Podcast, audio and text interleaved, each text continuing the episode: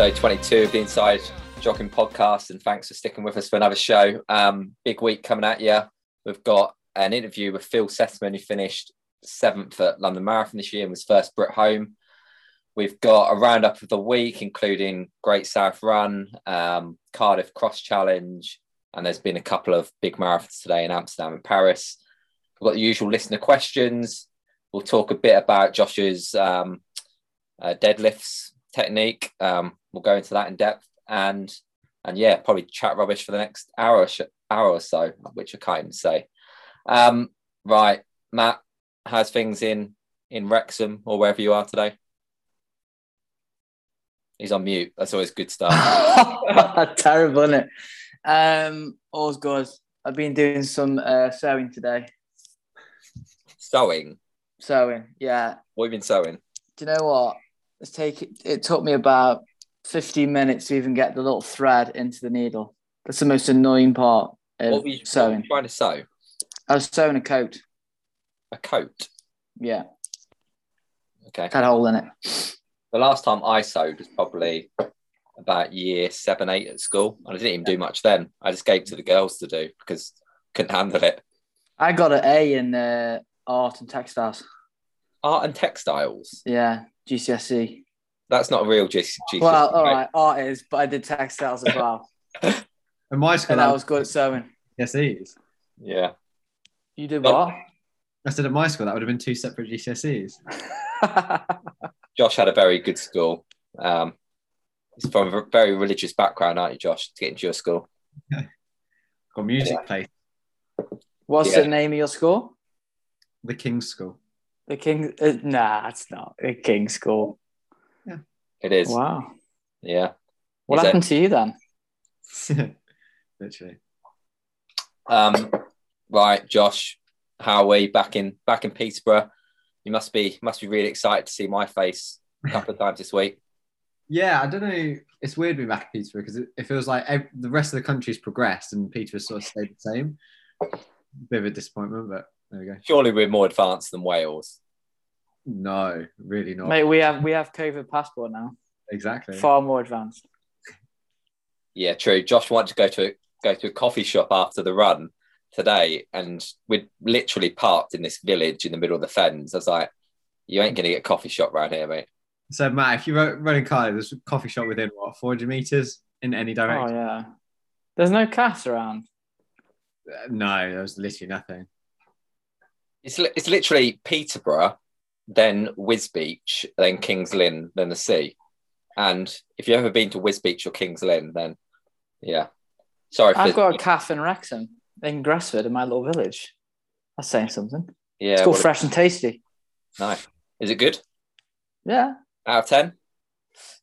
Oh, um, you know, it's it's fresh and tasty and it. It's a little calf. I can't I can't put it in the same realm of an actual coffee shop, but it's all right.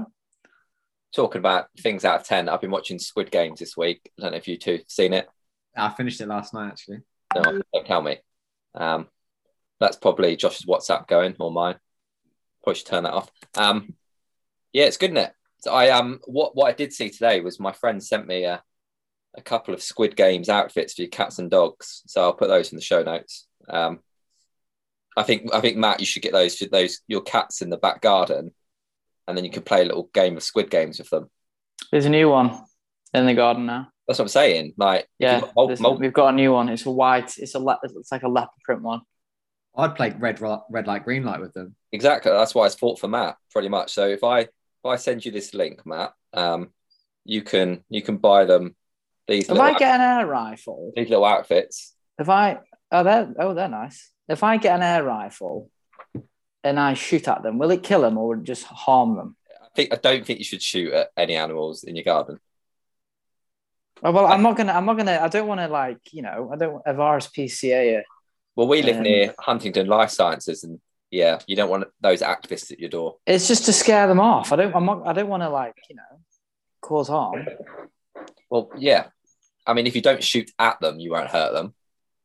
What if I just like hit like a little paw or something? Would that be all right? I think we should move on before we get self in trouble. Um, I don't don't want to get any. I can hear a baby crying. I'm hoping it's hoping you can't all hear that as well. But anyway, um, yeah. Other than that, and did anyone see the um, Chicago Marathon last week? I know we spoke about it, but did you see the 209 guy who had gone out too hard, got like detached from his group, Right. And he turned round, ran the other way, Oh, join join the next pack. I did see that. Yeah. So, Matt, next marathon for Josh, when we realise he's gone too hard, can we sort of get him to do the same thing? He pretty much did that anyway. No, no, no. This guy literally turned around and ran backwards. He ran the, the opposite way on the course to join the next pack. Which group? Why would you not slow down? Exactly.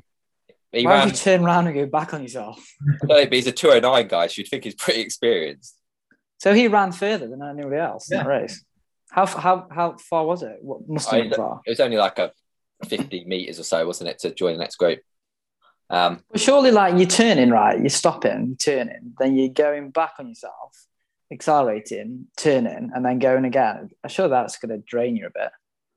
well, yeah, he ran 220, so I think he probably did drain himself, but I think he was going out at like 204 pace, so he had to. Oh, Yeah. he didn't win it. I thought he was the guy who won. No. No, he's an American guy. Anyway, Who was it? um, good question, and that's sort of something I should have. Ian Butler. I never heard of him personally. Oh yeah, he's he's um he's coached by Steve Jones. Is he? Mm. Is that I don't some- think that's what something Jonesy did. somebody puts on the plan? Yeah. When you when you get halfway, just turn around and go back on yourself. Yeah. I mean, I can't see whenever that's a sensible option. But surely, as you said, you just either slow down or stop and wait for them. I don't know why you jog in the other direction. Maybe he just wanted to keep moving. Maybe, maybe it's cold. Um, in other news, I think. Well, I'm not going to make a joke about it because it's not the.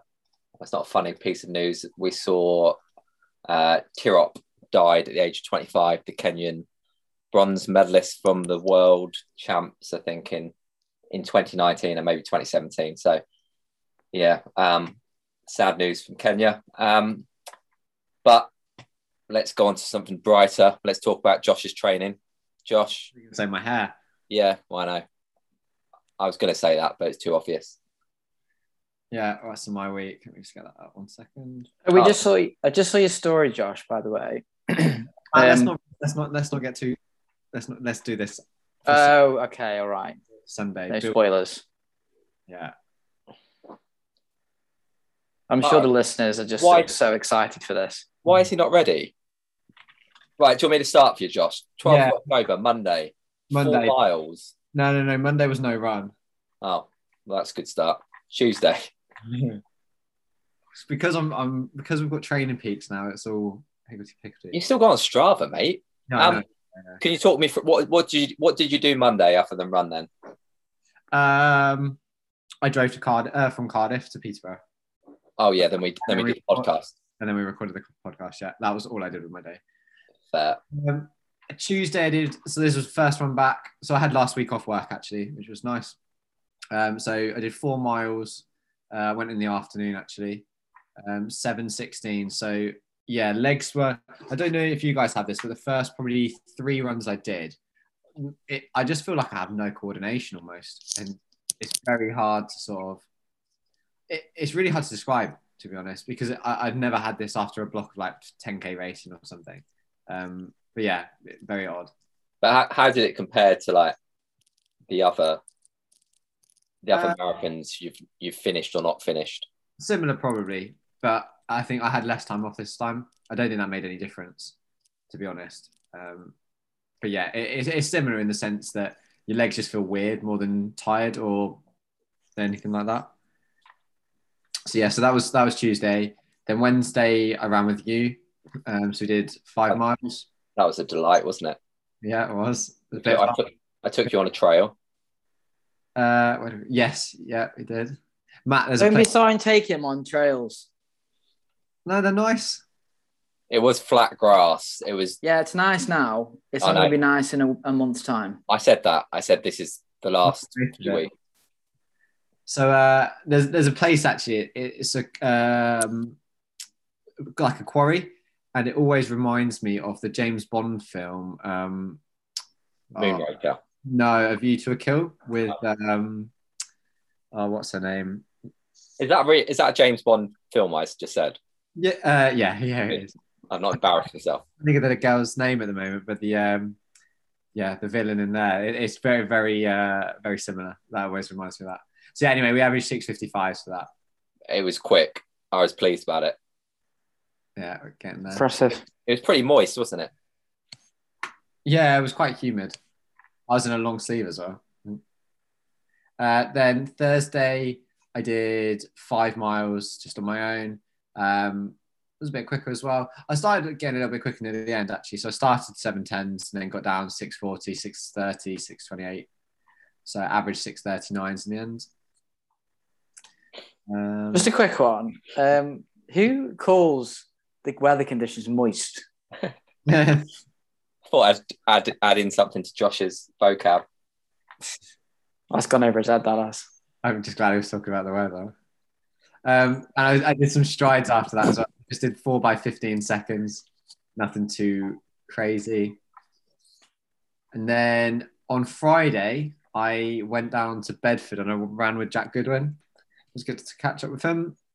Um, so I, I did actually a little bit more than I was planning. So we did just under 10, so 9.8. Uh, average 649s, but again, it was pretty progressive. So the first mile was sort of 737 and then got down to about 625s in the end. Uh, and then, oh, I, one, one thing I did miss off, I did added some gym in on, which day did we do that, Aaron? Oh, no, that was the next day. Next day. right. Yeah. So then Saturday, um, just did four, just over 45 minutes of easy running and then six by 15 second hills. How was the route? Um, terrible, actually. That was one of the worst routes I think I've done in a long time. This Matt was prime ankle breaker territory, and then it was like, yeah, we just have to get to this across this, and it was not not great. You're The running. farmer, the farmer had ploughed the field. It's not my fault. Not only did he plough the field, there was crops growing on it, and you had to run over the crops. But we saw oh, I hate that. we saw a very nice gentleman who was picking some picking something out of the bush, who told us it was the, the right way to go. Yeah, exactly. What was he picking out of the bush? I don't know because surely it's end you know end of season. Blackberries? Blackberries He are done surely. Very, very. No, there's a few knocking around, aren't there? Blackberries are done in September, aren't they? Yeah, I've seen a few knocking about. I suppose it's been quite Some late bloomers. Yeah, like Josh. so yeah, and then 16 second hills. Uh, sorry, six by 15 second hills, and then we did uh, some gym stuff um, after that.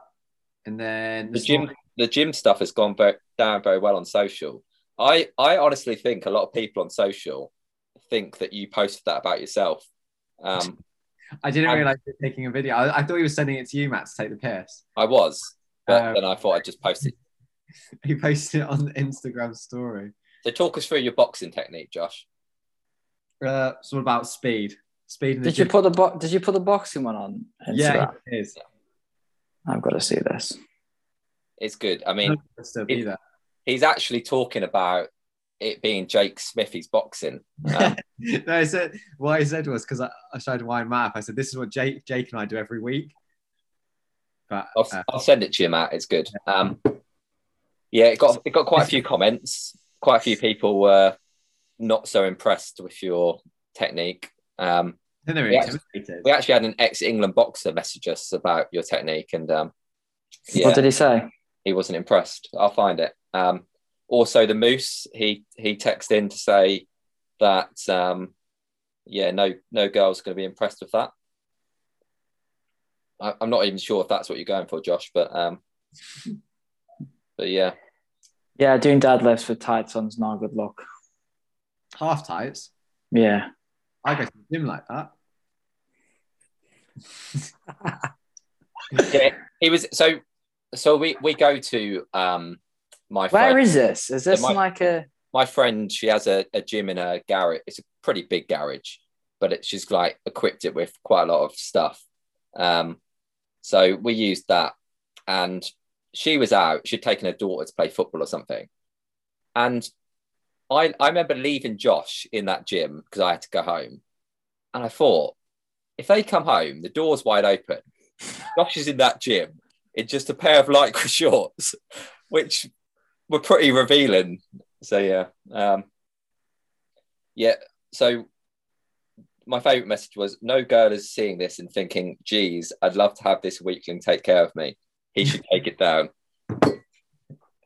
Anyway, carry on, with Josh. Some uh, yeah, did a bit of boxing, did some core squats, um, deadlifts, and some calf raises, and then that was that was me done pretty much there. And then Sunday, which is today, uh, did 11 and a half miles of Aaron and Ben. So pretty, pretty slow, 652 average. Pretty slow. You were hanging. I was not. I, I said to them Matt, at six miles as a joke, I said, Are we going to start running sixes now? The panic in Ben's face is quite funny. Yeah, I mean, I, f- I feel quite bad for Ben. If if anybody wants to go on Strava and give him some kudos, we've done all the run together. Josh got 100, I've got 109, Ben's on 18. Poor man, Ben Ben, who? Heron. Uh, ben Aaron. He's a he's a top top bird. Let's give him a little bit of kudos, eh? Pump him Yeah. a bit. So, yeah, so my week was uh, 42 and a half miles. Nice, easy week back. Good man. Um, yeah, I haven't got any questions because I was with you for most of the week, so I've already asked them to you. I might think of some later. Matt, All right. or second week back after the marathon. Um. I actually had after mine and Josh's run this morning, had a quick little look at your week, just because I was keen to see what Josh had next week. So um, so yeah, talks for it. yeah, pretty much the same. um, yeah, so Monday. What day was Monday? What day was that? Yeah, Sorry. 11th. Um, Oh, the 11th. Um, Here we go. I, I was a bit disappointed in your Monday run. Instead of doing your your loop, you've done an hour back. Yeah, I know, mixed it up. Um, I don't know why I did that. I just couldn't be asked. I just did my loop. Um, yeah, so Monday morning was seven miles, six thirty three pace, uh, six thirty three pace. Um, I tell you what, it's mad how when you're doing like little sessions and sort of just running, how you can just run at that pace quite easy. Um, because I didn't normally run that quick. Jo- Josh So- very happy to see your paces were quicker. Yeah, I bet he was. Yeah. Um, Jogging. So you, you did What's weight, that? you did you did weights as well. I did wait, yeah. Um, What are you lifting? I didn't do them in Nike Invincible shoes, which is probably the worst shoe you can ever lift in. Um, I did so deadlifts. I've got a leg extender machine now, so I brought one of them. Um, so I'm doing some like quads, hammy stuff on them, and then going to the squat rack, doing back squats, deadlifts, split squats. Um, what am I lifting? I'm not lifting very heavy. You do realise your microphone is on your coat, and every time you move around, there's a lovely Oh, it whack, does it whack it? Sorry. little, Um, little stretch while he's talking. It's fine. so is that better? Yeah, is that is that a better listening experience? better, Yeah. Um, so weight weight wise, um, I think I'm about 80 kgs, 90 kgs. So I'll get back up to like 130, 140 So in the back next few weeks. yeah, exactly. well, when I get to 140, it will be. Um, so that was Monday, just a one run. Um, Carl, our mate Carl, uh, big fan of the show. He uh, he was doing Monday miles and muscles. Uh, Well, it says Monday miles and muscles is a go. So he uh, he messaged me in the week saying he was doing uh, too many weights and he's overdone it. So um, I hope the recovery's going well, Carl. So that was Monday. Tuesday was uh, my elephant loop, seven miles, six fifty pace. Um, nothing to report there. You're calling that an elephant? I suppose Yeah, it's Yeah. pretty good. it is pretty good actually. Yeah, I just all I need to do is run through a farmer's field, and I think I'll nail it. Um, so I'm nearly there. It's a bit more like a butterfly though. Yeah, Elephant sounds a bit more manly for you. I don't like butterflies though. To be fair, I prefer butterflies to moths. Moths creep me out.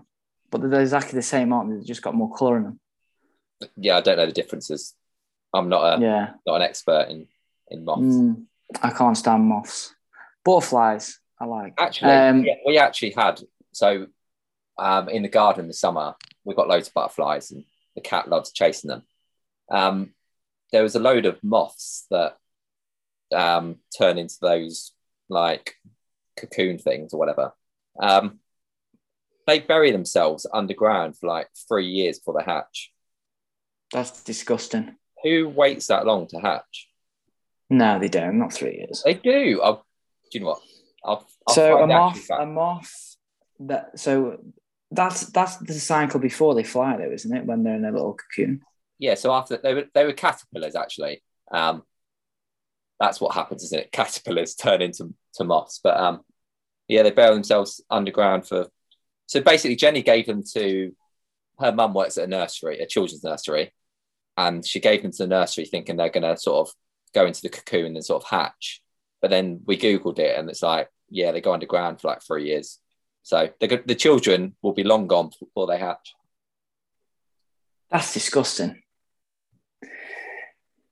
Um, but that's you know that's life, isn't it?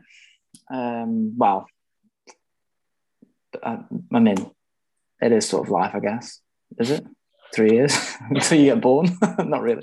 Um, anyway, moving on. So that was Tuesday, and then um, Wednesday I did it first session back, so did a little bit of a longer warm up actually, and it was just um, just some ninety second efforts uh, 10 by 90 seconds with 45 seconds rest. Um, and I was going to just do out and back on um, on the pant lane, which is basically outside my house. But um, I got two in and I just really couldn't be asked to go back on myself. So I just kept running around um, the sort of loop I normally do. So I guess it's kind of like half a butterfly's wing um, and half a caterpillar. so that was Wednesday. Yeah, I felt pretty good actually. Nice to nice to get back ticking along nicely. Um, I see in your comments Brady's talking about some vaping. Yeah, I hate those. yeah. I know. I was, You th- I was you speaking think- to my barber the other day. It's expensive, isn't it? Yeah, but you see like a one of these vans go past, and he's like it's like a chimney coming out of it of of like smoke because they're just vaping in the vans. It makes yeah, it's horrible stuff. It can't be good for you. What you wouldn't have thought so. Yeah. Um, but then I Jo- say that I don't Josh know. looks like a vapor to me. Yeah, he does. Oh, know. I hate it. I reckon you if you if you went to the ciggies though, you could stick a ciggy through your ear I used to have a just keep it there for later. You could do two ciggies and just keep them, and not even take the pack out with you. Yeah. Uh, anyway, so that was Wednesday. That was good. Um, managed to cover four miles actually, which was good. Um, so I didn't double on Wednesday. I was gonna, but I just couldn't be asked. Um, so Thursday was eight miles. Um, I, I don't know what I can call that loop. It's kind of like um, the similar loop, but it's got an, it's got an extra ear. Um, eight miles at seven minute mile in. Um, and one of my mates, uh, well, one of Gina's friends as well, um, It's not, she it's put not your little mate. elephant. It's, it's Gina's mate. Gina's mate. Um, so yeah, um, she put a little elephant picture. So maybe she thinks this picture's more of a loop's more of an elephant than the one before. Um, Or seeing you after your break, and she's uh, she's not impressed how much weight you put on from the chocolate. potentially. I tell you what, though, lads, I need to I need to stop eating as much. Um, I was eating Lindor chocolate balls today, as I normally do every day, um, and Ridiculous. I, do you know um, the filling? Right, Lindt need to get on this. So the filling of the, the well, I have the hazelnut ones. So the filling of the hazelnut, I bit it bit into the uh, Lindor today, and I looked inside of it. I was like, tell you what, imagine having that as a spread. It's gonna be The filling. Is that It's not gonna be- Nutella? Nah, no, it's not because it's different. But that'd be good as a spread, wouldn't it? The Lindt, Lindor inside spread. I mean it'd be very calorific, but yeah. Yeah. Um, but I do need I do need to cut down. I got this new one, um, the Ritter bars. I got a cashew one. Not Um, Rita. Rita. Rita Rita. um, yeah. So I, I have this one as cashew one, and because the cashews are like softer than like I have like a um, a caramel. I think it's a caramel almond one before, but because the cashews are softer, I seem to eat more of it because it's like because you're not chewing it as much. It's kind, it goes down quicker. Anyway, I need to I need to cut down on my chocolates. It's getting out of hand. Sounds way. I'm I'm a bit concerned about your um your message back to Gina's friend, little winking face. Um, I think you need to speak to Josh about the protocol for sending girls emojis. Nah, we're good. We're cool. Me and that. are. Um, Well, you are if you keep winking face to her. so that was Thursday, Friday, eight and a half miles, 654 pace plus some hills. Um, six times 15 second hills. I'm trying to get hills in the plan early this time round because I've kind of missed them out um, on the last on the last block. And also, I'm doing a lot more calf and sort of um, toe drills as well, like um, um, sort of like walking drills, like where you're putting your tiptoes and stuff. Um, I don't know the actual proper names for them, but um, go on, Josh. You're going to say something. I mean, it just sounds hilarious. Um, yeah. So, um? Sorry, my my my mum was trying to call me. Um, Get her on. Guest Uh, appearance. so yeah that was that's that was friday um nothing to report there just the one just the one run so saturday was session day so a bit of a longer warm up again back to the industrial state uh plan for the session was just to do um just a 20 minute or four mile tempo whichever one came first this was on the if anyone's listening who's going to be doing Wrexham Marathon next year, this is the exact loop of what you'll be doing.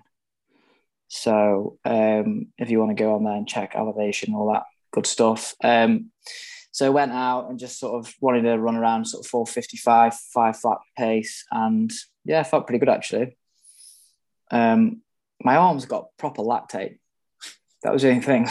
so don't know, don't what's been going on there. um, yeah, actually, on, on the first few runs when you're doing harder stuff, I always get it in my arms. Um, but yeah, I, saw, I actually saw the is it the Cheshire the whatever run Cheshire released their schedule Yeah. next year, which that's pretty much your your race plan for the year sorted, isn't it? Well, yeah, apart from the marathon, yeah. I, I can see you doing them all. I Yeah. might as well called it Matt Clouse's 2022 schedule. I got the full house this year. Yeah, but there's about eight races you need to do next year. I wonder if um, Mike's willing to um, do like you know how they do the major marathon, like the the circle with all the six Yeah. medals on them. Maybe if you do them all, you can get like a an eight sort of circular medallion. I don't know. Um, I'm sure we've thought of you. I'm sure he'll sort something out. Um, but yeah, felt pretty good. Um, so I'll just work on that now. So next week will probably be um, six miles, and then move up, and then start bringing in some um, sort of longer or shorter tempo efforts with um, some rest and recovery in between. So that was yesterday. Um, and then today was 30 miles on the actual heart bar. Some of it was on the old um, Cheshire Marathon loop, um, what they did this year. Uh, nothing to report there, just 30 miles, 636. Um, sorry to piss it down a bit, so it was a bit nasty, but also listen to the Kanye West album again. It's growing on me, actually. It's improved. I thought it was so bad. I don't think I could listen to it again. No, you got to listen to it again. If you, yeah, listen to them all. It's it's all right. Mm. I'm not having it. So yeah. Anyway, uh, 62 miles a week. Um, so I'll start to increase that as we go week on week now. Should we just call that 100k? It sounds more impressive. Oh, it does, yeah. 100k. much done 100k exactly, I'd imagine. 62.1. Is that 100k? Yeah. 62.2, isn't it? Mm, Uh, yeah, possibly. But I don't know if you've done. Anyway, um, shall I go into my week? Or have you got any questions for him, Josh? I was, just, I was a little, little bit worried after I saw what you did on Saturday, considering I know I've got a tempo on the same thing basically this week. Yeah, so I'm just Yeah, competing, I'm just competing against my athlete now. Even if it was relatively the same, I don't think I could run that quick. Not- No, different athletes, but yeah. So um, you'll probably have something. You'll have the same this week. You'll probably have the same week or week now, which just be different paces. Yeah.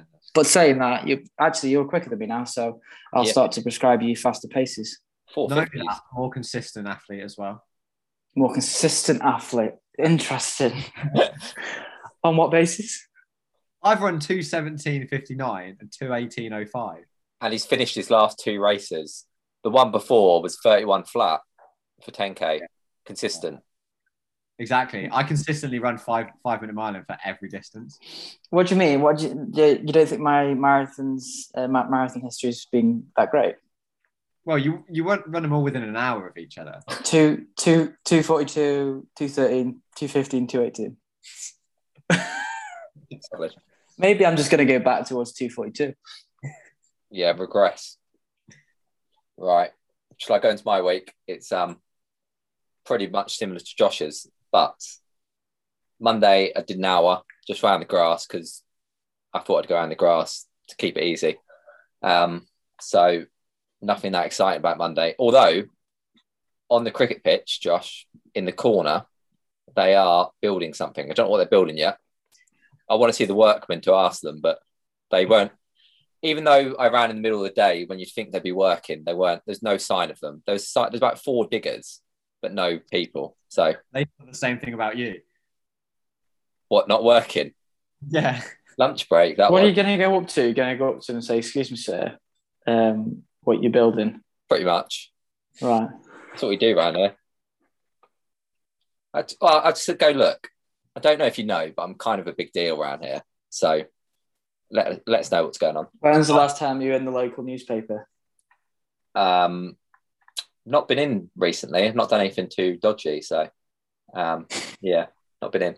So Tuesday, I got out in the morning um, and did five miles, seven oh three pace, rapid. Um, I actually just ran round the top on on the estate up here. Just did loads of loops of little roads. Um, yeah, nothing really to report other than I was going to do longer and then couldn't really be bothered. But but, but It's a good excuse. motivation got better than that during the week. Um, Why so was that?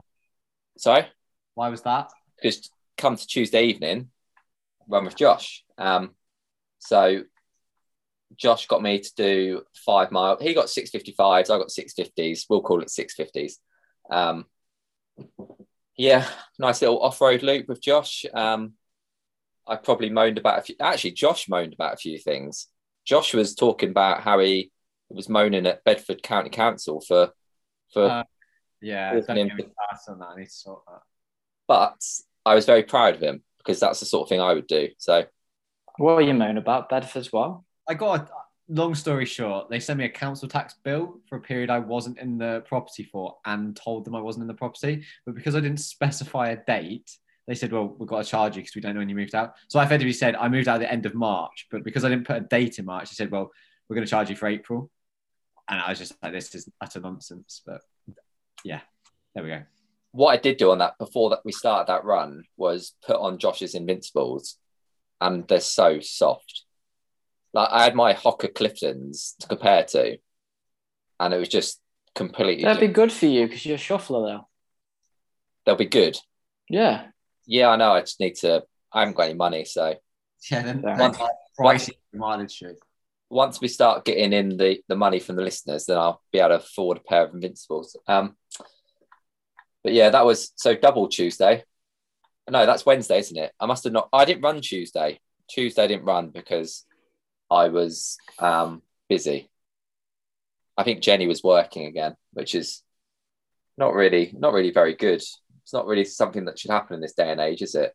Women going to work. Um, so we need to cut that out. Um, all right, moving on. Thursday. Thursday, I just ran. I don't know what happened Thursday. I ran around the grass again. Mate, when are you going to stop running on grass? I've told him. This was my. I think looking at the grass, this was my last run on the grass. That's why I did it. Um, I didn't run with Josh because he was in Bedford. No, no, it's Friday. I can't remember why we didn't run together. I was. I think I How was, far do you guys live from each other? well, he's in Peterborough. I'm in minutes Stamford, which is I don't know what that means. I know so- just so- Oh yeah, was about twelve miles. So drive six miles, meet in the middle. Um, easy enough. So, so yeah. Friday, Jenny was also working in Liverpool, so she went up to see you.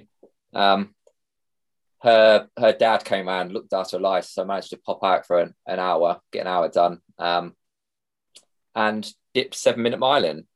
And what I will say is, is this week is the first time I've actually felt like I'm running easy on a on a run. So I'm able to do seven minute miling again, and it doesn't feel too bad. So on the up. Um, You're Boys welcome. back. but that's um, yeah. Friday was just out and back pretty much with a few extra little loops. Saturday, Josh talked about the run already. I thought it was an excellent loop. So I did. I actually did eight and a half miles. So I did an hour at seven minute miling. Um, I joined Ruth for ten minutes because Josh was faffing about getting to the to her house. Then joined Josh, and then when he was doing hills, I jogged out and back. On the out and back jog while Josh was doing hills, there was a gate post on this trail. So this is a hard trail. You you wouldn't mind this one, Clausy. Josh did his hills on it. Um, and there's this like gate post to the field, and there was two pairs of boxer shorts. I wasn't, I didn't inspect them that closely, so I'm not sure if they was as soiled as the pants that you saw on your course. But there's one common factor in all of this. Like when Josh was in Wales, there was pants on your routes. Josh comes to Peterborough way, all of a sudden pants on my my routes. But I'm sorry, but right. So when you're going for a little walk and stuff, yeah, and like you, you you just pick them up, wouldn't you, and put them back on? You won't just think, "Oh, sh-? I've left me I left me pants in the forest." So this this is um basically there's a place called Burghley House, which is already is at the end of a road, which is about a mile, it's about half a mile before any houses. So you've got Burghley House, then you've got a trail between Burghley House and the next village, which is about 2k. So they were halfway down this trail. So these people are are just out in the middle of nowhere. And it can't just be one person either like two two male boxer shorts just propped on a post. Um, Mm. I'm not sure what's going on either. Um, but Josh, hopefully, is going to shed some light on it because he's going to do some investigations for me. So, You're gonna take him with you and do a DNA test.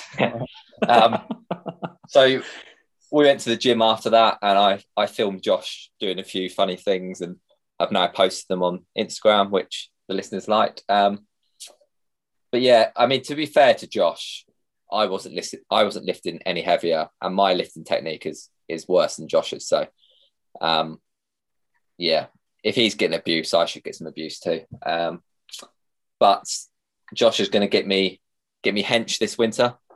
Going to get me So hench. am I coach? Am I coaching you now as well, or Well, maybe I might have to throw. I'm coaching him.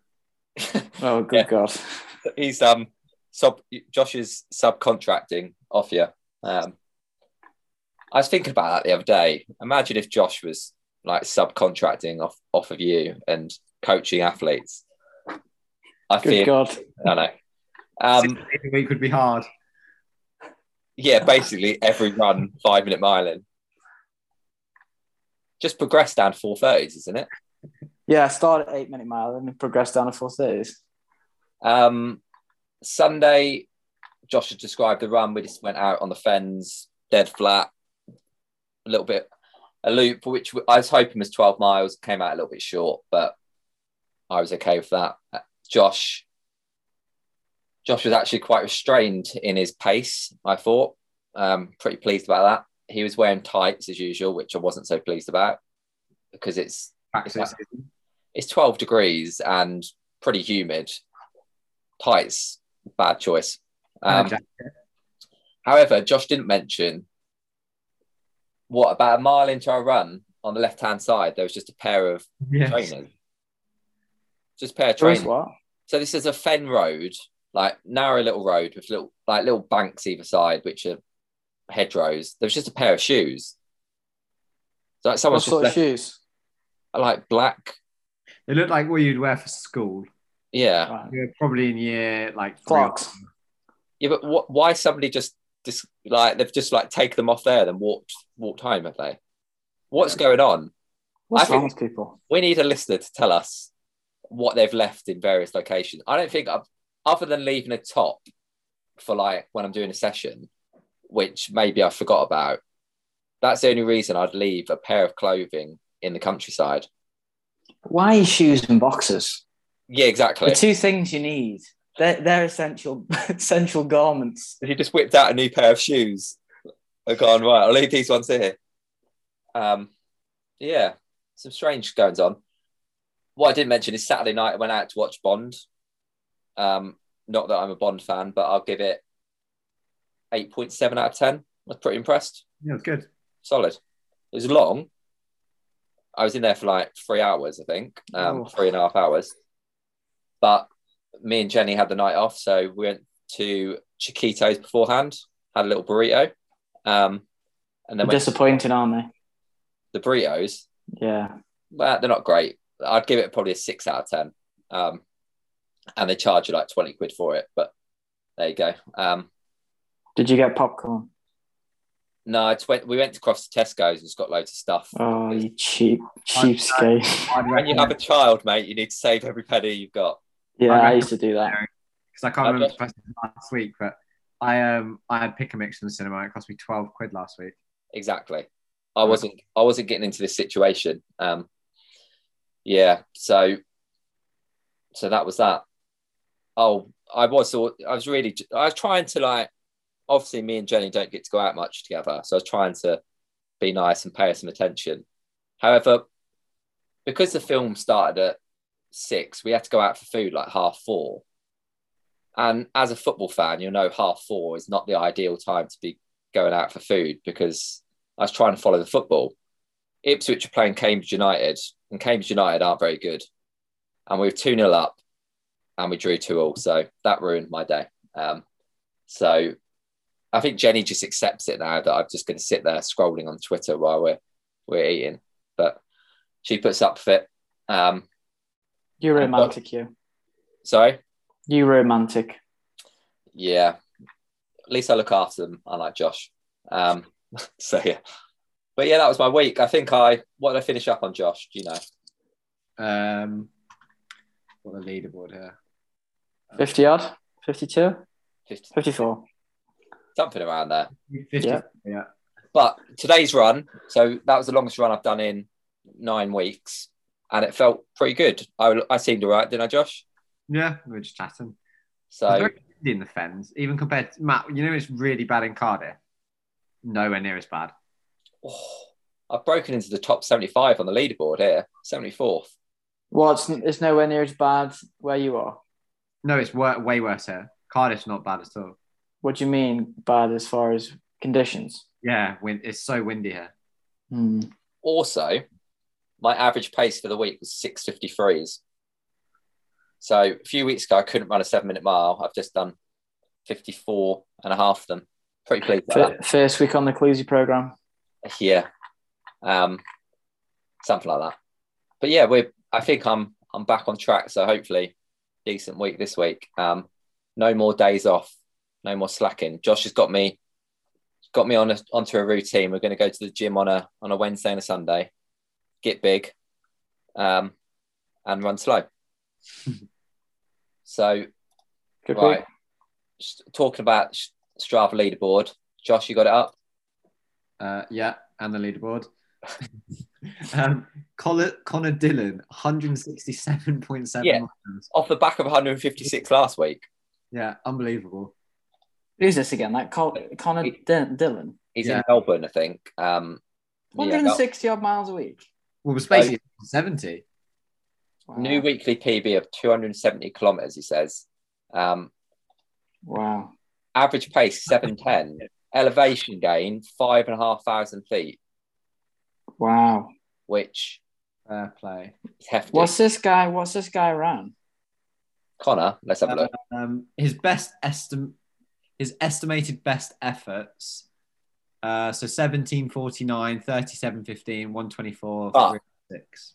But so 1749 5k best estimated effort, but best estimated K 221. Strong. That's impressive. That's good. He's got wheels.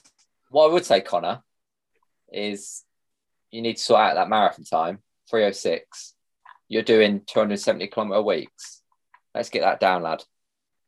If you need some advice, DM Matt Clues on Instagram. He'll sort you out. He'll get I'm you at not cheap. 258. I'm not cheap. I'm expensive.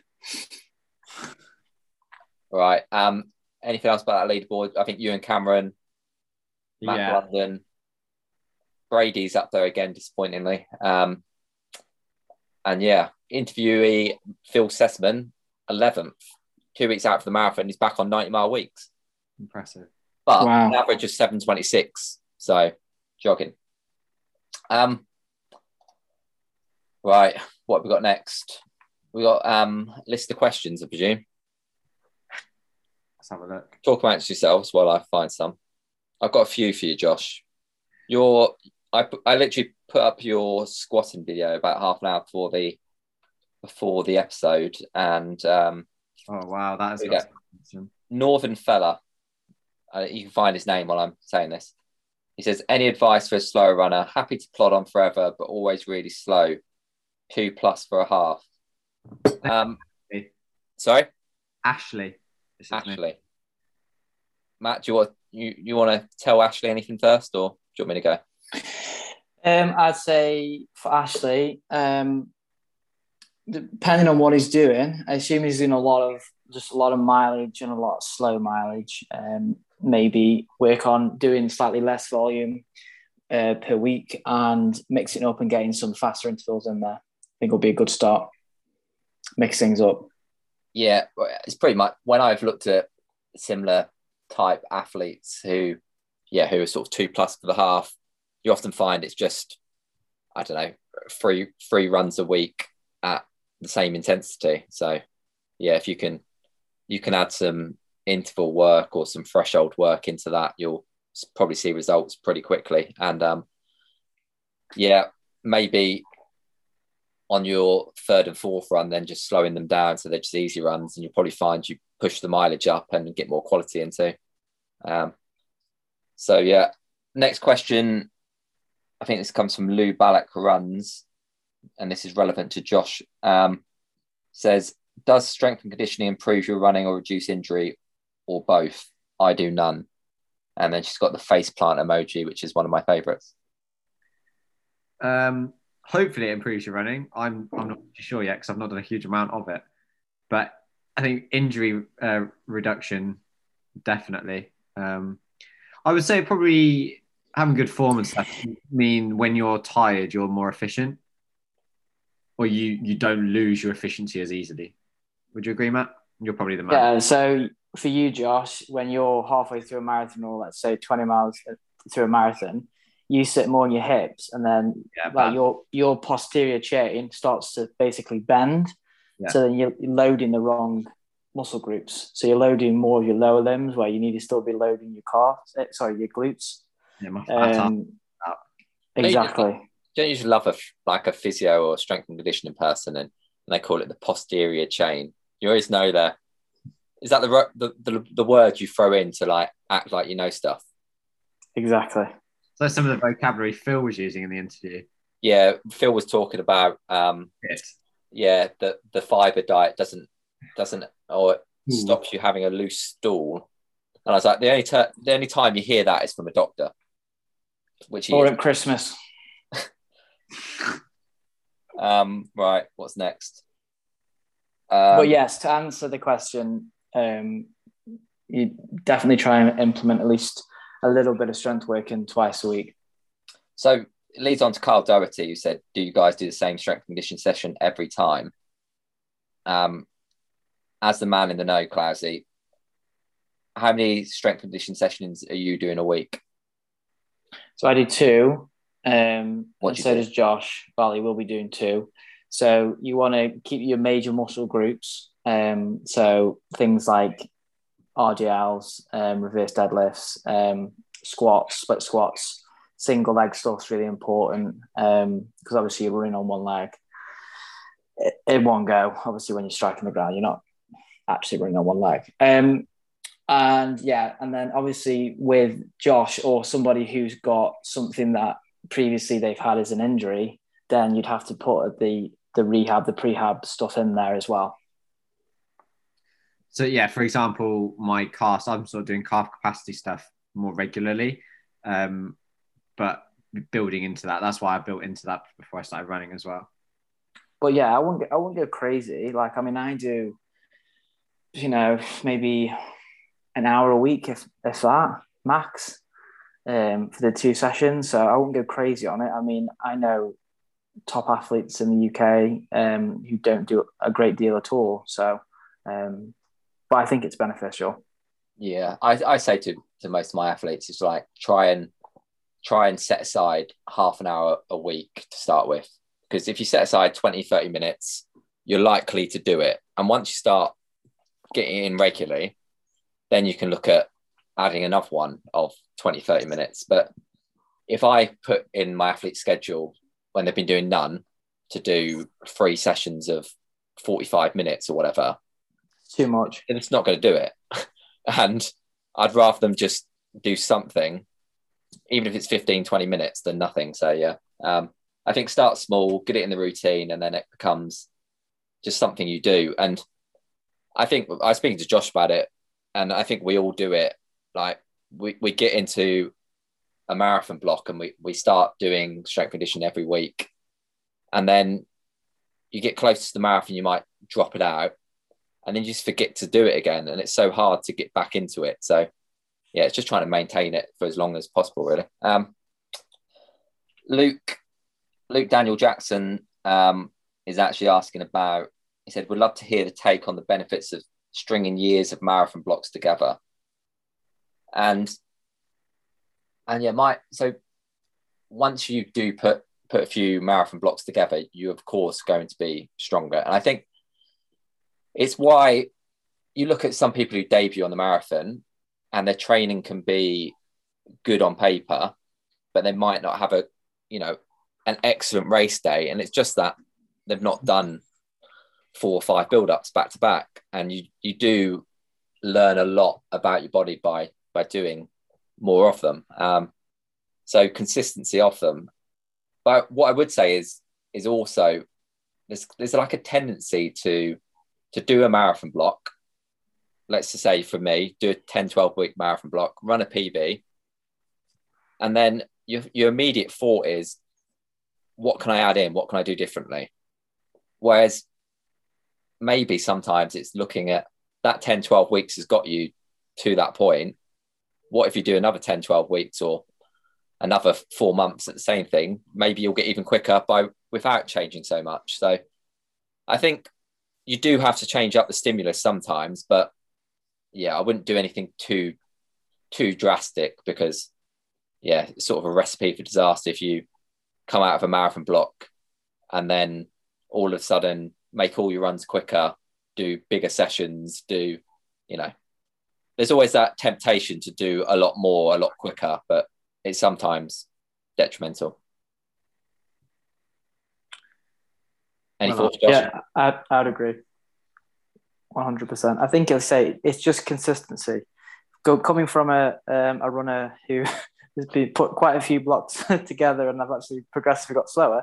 Um, but yeah, it's definitely a case of just consistently putting together them 10, 12 weeks. And you need, you know, you, it needs to be a 16 week.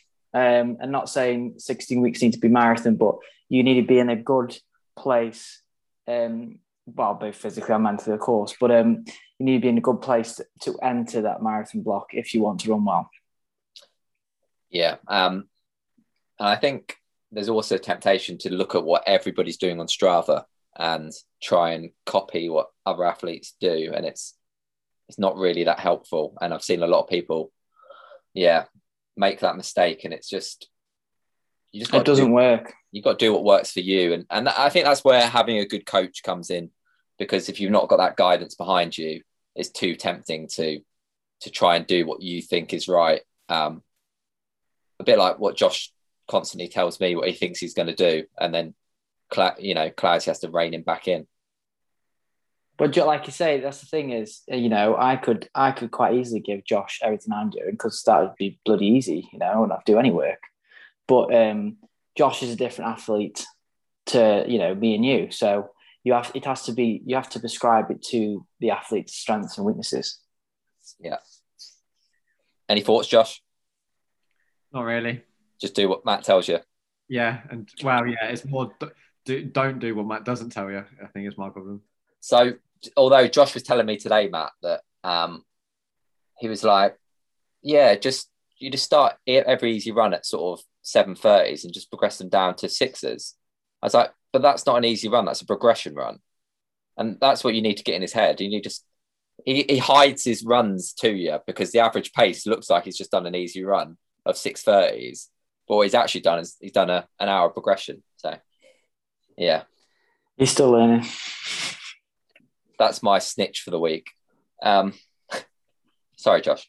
Um, like one last question comes in from from Pask twenty six point two. I think that's his surname, Pask. Um, Andrew, he says, "Are you boys switching to the Manchester Marathon now um, because it's the trials for the Commonwealths?" Um, Josh, you go first. no, You're still doing Seville. yeah, I'm gonna do Seville. Clausy, what are you doing? Walking around. Sorry, just had Amazon. Um, what was the question? Manchester. I don't know, but on Amazon deliveries, you got. I was watching 24 Hours in Police Custody last night, and there was one about an, a guy who pretended to be an Amazon driver who just came in the house and started windmilling. Um, so be careful, Windmilling. you know, Um, throwing punches. Oh, I thought you meant something else. Um, That's helicoptering. oh, fair enough.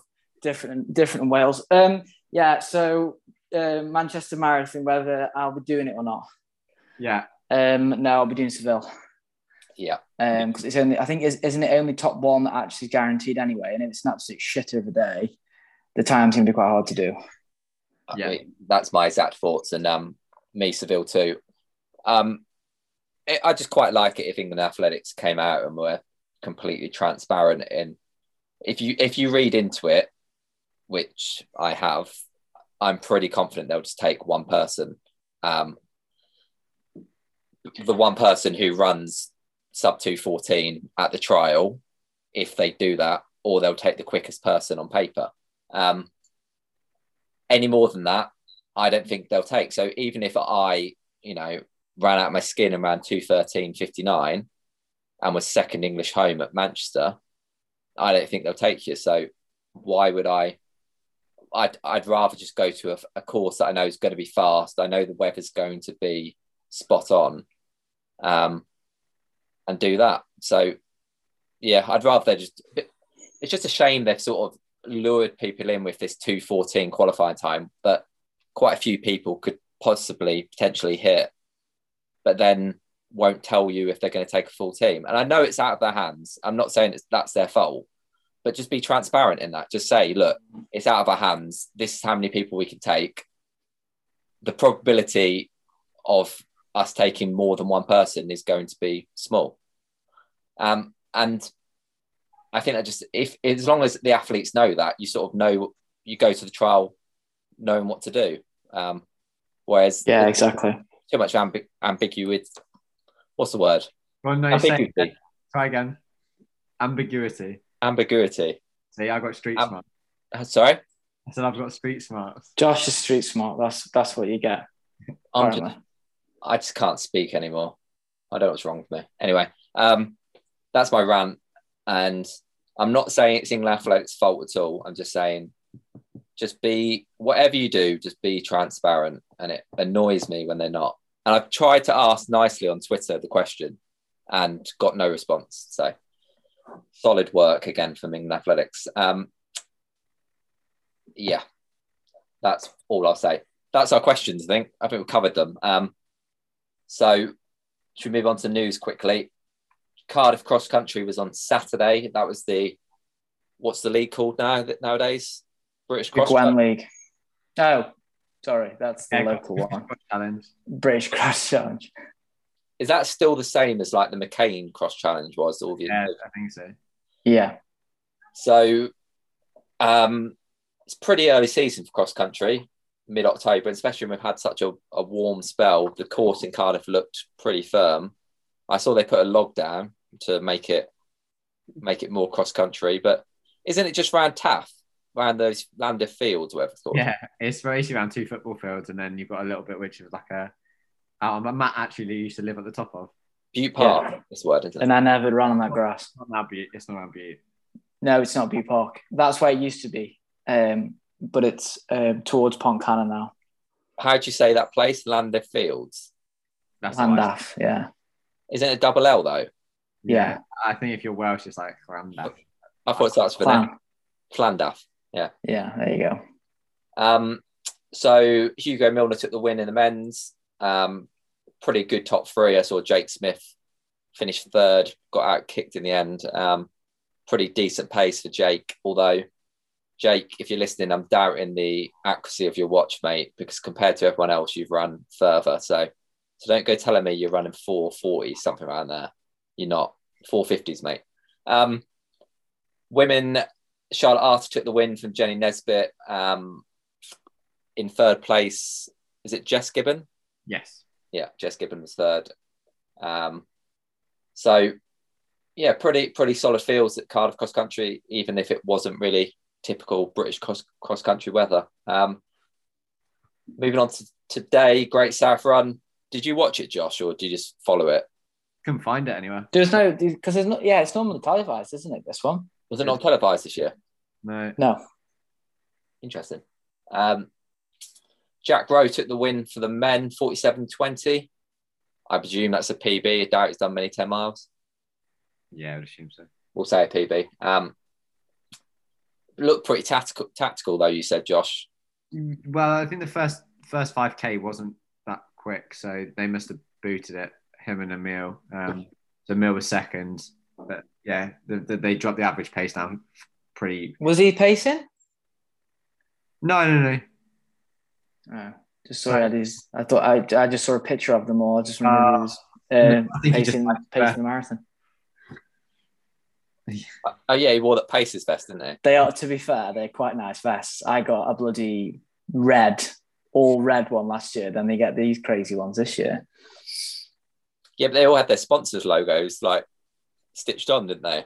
Yeah, he still do now on these ones. I know, but that's what I said. This year they like they got the generic vests, the Pacers vest, but then they stitched all their lo- own logos on. I think they did that last year. To be fair, Yeah, some of them did. Did you do that, Matt? Well, I'm, I'm not sponsored by. I wasn't sponsored by anyone. Just get the- you surely just get the Lindor logo. Li- oh, mate, tell you, just get one of them wrappers, and I mean, I, I can stitch, so just get one of the wrappers and stitch it onto my vest. Well, we're speaking to we spoke to Phil Sesemann, who's interviewed after this. Um, so in about ten minutes' time, you'll hear from Phil. I asked him about being unsponsored, and he was delighted that he's actually just got a sponsor from a dog food brand. So there you go. he's um, I forget the name of it now. Seemed What's pretty, his What's his favorite? his favorite dog food. Mm. I think he likes those sausages, doesn't he? He gives those to Kipchoge quite a lot. Is that his dog's name? yeah. Kipchoge, one of them, yeah.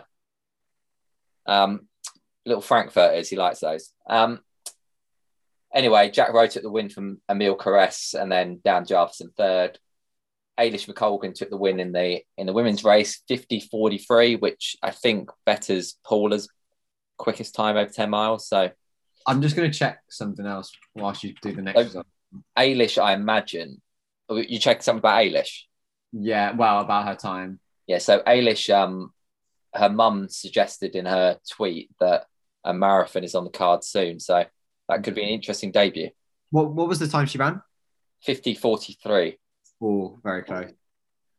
I was just comparing it to your PB, so you're five seconds faster. at Great South. Is it? Yeah, well, I've only done one pretty much. That was the year I um I had food poisoning actually, and Oh, wasn't, here we go. wasn't gonna wasn't gonna run. go. Yeah, I'll tell you about it. So I wasn't gonna run. Me and um I was with Paul Martelletti, and you turn the corner. Have you done Great South, Matt? No, never. you turn the corner at eight miles onto the seafront and just before we turn the corner we are on like 49 30 40 pace and paul says to me he's like look we're definitely going to break 50 here lads no matter how strong the wind is Is that in your best New Zealand accent? I don't know I, i'm not going to try it It'll be terrible. i'm so bad at accents let's not do that um yeah i was actually going to try but i'm not um but yeah it, the wind was also like about 80 mile per hour i'd say easy Was that fuck? Was it 80 miles an hour? What No. about hurricane weather? so yeah that was that was what happened to me at the great south that year The, the, the like funny you're in thing- Twister film. I just had a look, and that actually wasn't where you ran that time. i was no tough 10 wasn't it yeah. So that Yeah. 10 mile that time so i broke the course record that who was which was held from ad royal and another guy who actually in the same year ran 4740 so stick that one Not bad. 80 Um, mile an hour winds. That's brilliant. anyway um i don't actually know where we were but Eilish came first jess piasecki second not sure who's third Verity Ockenden. Oh, Verity was third, Verity Ockenden. So there you go. Um, there's a few other results this weekend. Yorkshire Marathon was on. Uh, Tom Charles at the win, 224. Becky Penty, 247. Have you done Yorkshire? Any of Yorkshire races? No, no. I think it's pretty hilly. I'm doing one. Uh, I'm doing one soon. What? And I think it's Yorkshire. The um, is it Percy Pud? That's Sheffield, isn't it? Oh, right, there we are. Yeah, that's still in Yorkshire. Up that end. Yeah. still in Yorkshire. Um, that's pretty. That's pretty hilly as well, isn't it? No idea. Big Cash, is that where you're going? No, what's his name? Um, Andy? the organizer. Uh, No, can't remember the organizer's name. Sorry if you're listening. Um, he always messaged me, and I just thought, "Wow, I'll have a go this year." Oh, I, I think it's November, isn't it? Maybe whoever that organizer in, if you're a listener and you're just DMing Matt, maybe maybe send an entry mine and Josh's way. We're um we're Richard fans. Dunk. Richard Dunk. He's a good lad. Richard Dunk. Um, yeah, What race was that? Sorry, I missed that. It- I'll tell you what it is right now. Percy It Pud. is Percy Pud 10k, and it's on the. Oh, I don't know actually. I could do it, but then Telford's the week after. It's the fifth of December. there you go. Right, So there you go. I'll stay into the results. Um, Cambridge Half, Jep took the win in 66-12. All I say about the Cambridge Half is I hope they got the distance right this year. Um, anyone who wants to look at some, so Cambridge was like the last race on before COVID, and they ended up pretty much running about 12.9 miles, I think, and they got away with it. Sneaky. Um, Emma Hodson, 77.10 there. Knutsford 10k, that's near you, isn't it, Matt? Knutsford, South Manchester. Yeah, Adam quick. Craig, Adam Craig today, 28.53. Solid for me. Um, 80 mile an hour winds must have been behind him that day. Um, and there's also Cheshire 10k. Was that yesterday? Uh, yes, that's a good course. Yeah, Um, run through, guys. Kadar Omar took the win, 29.14. Um, and then Elizabeth Renon Dow, I want to say Renon Dow, 35.52.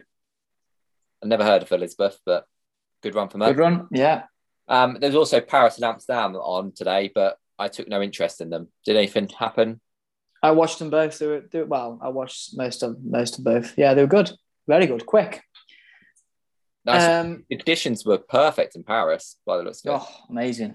Um, I think in Amsterdam, the oh, it was one and two or three. Two. Well, it was a new course record, wasn't it? For both. was. To- Tola won Amsterdam in 203. 203 mid, wasn't it? Yeah. And then Paris was there was a number of them that went under Paris. 205. Paris. Back in my year Oh, seven French class. Oh, Paris. Um, yeah, I know the the guy who won. He broke uh, Bekele's uh, course record. So I've d- d- I've been doing my homework today, boys. Look at that. Yeah, you've obviously got too much time in your hands. You need to get you need to get more painting of like sheds done or sewing. Like your sewing obviously didn't go to plan. Um, can you knit? I used to be able to, yeah. Yeah, can you you can make Eliza look like a little cardigan, can't you? Inside jogging. Of course, yeah, yeah. Because we're talking about merch. Maybe that's what we do. Maybe Clousey actually manufactures the merch as well. I've got all the time in the world. Yeah, just send send, your, send me a request um, by the wall, send it me, and yeah, you might have it by 2030. I was just quickly looking to see if there's any Brits running Amsterdam or Paris, but I couldn't couldn't see any results. So um, yeah, not sure. So that's about it, really. Um, anything big happening next week, Josh? Um, I've just unplugged my Xbox controller indefinitely. So that's the big news that I didn't want to spoil t- for Matt earlier. Your Xbox, Wow. but I thought you don't play on your Xbox. You've told me this before. Wow, my computer. So is that the same thing then? If you unplugged your computer? No, no, no, because I, I, I said I said this to you. So I use my computer for productivity things as well. So I don't want to get rid of my computer. Hold on, hold on. You use your computer for for what? Productivity, Productivity. What does that Why, mean?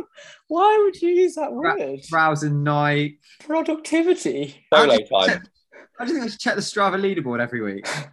Or you just use it like you know, just in your in your own time, leisurely, not That- productivity. Yeah, productivity.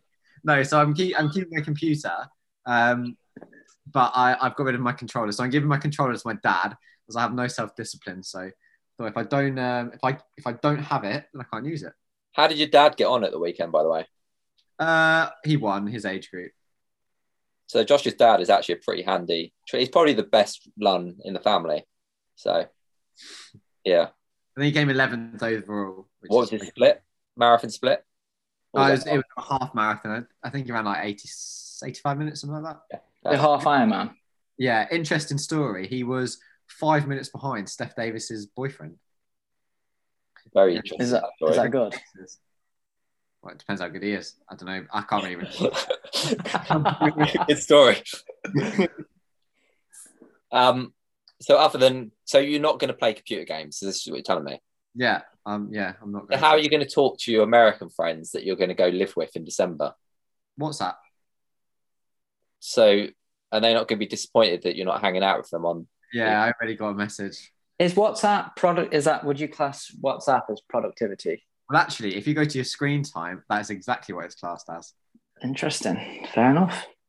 So other than other than WhatsApping, what else are you doing next week? Um, I'm gonna carry on doing my night training apps. Seem doing sort of one of them a day. It's quite good. So my core is actually getting a little bit stronger. Other than that, probably just running and work. Nothing, nothing more. No distractions now. We're so you're going to. Have we told people you're going to Flagstaff in December? Yeah, I probably haven't told. Yeah, so 15th of December, I'm going to Flagstaff for six weeks. Pro athlete lifestyle. Yeah, exactly. I good. mean, I'm kind of jealous, but I mean, also listening to your life, I'm kind of not jealous at the same time. if I had to choose um, having that hairstyle or, you know, having to contend with real life, I'd, I'd choose real life. Um, Matt, what are you up to next week? Uh, I'm in Mountain Ash Monday to Wednesday of next week. So anybody listening, yeah, yeah, Noscal. If anyone's listening, uh, Ponty Pre boys, um, hit me up if you want to give a few runs. Uh, but apart from that, usual usual stuff. So you're working the next week? Yeah. Hang on, hang on. Josh is actually he's actually Instagrammed him putting his Xbox controller away. Why have you got a case as well? That's what I want to know. This is horrific.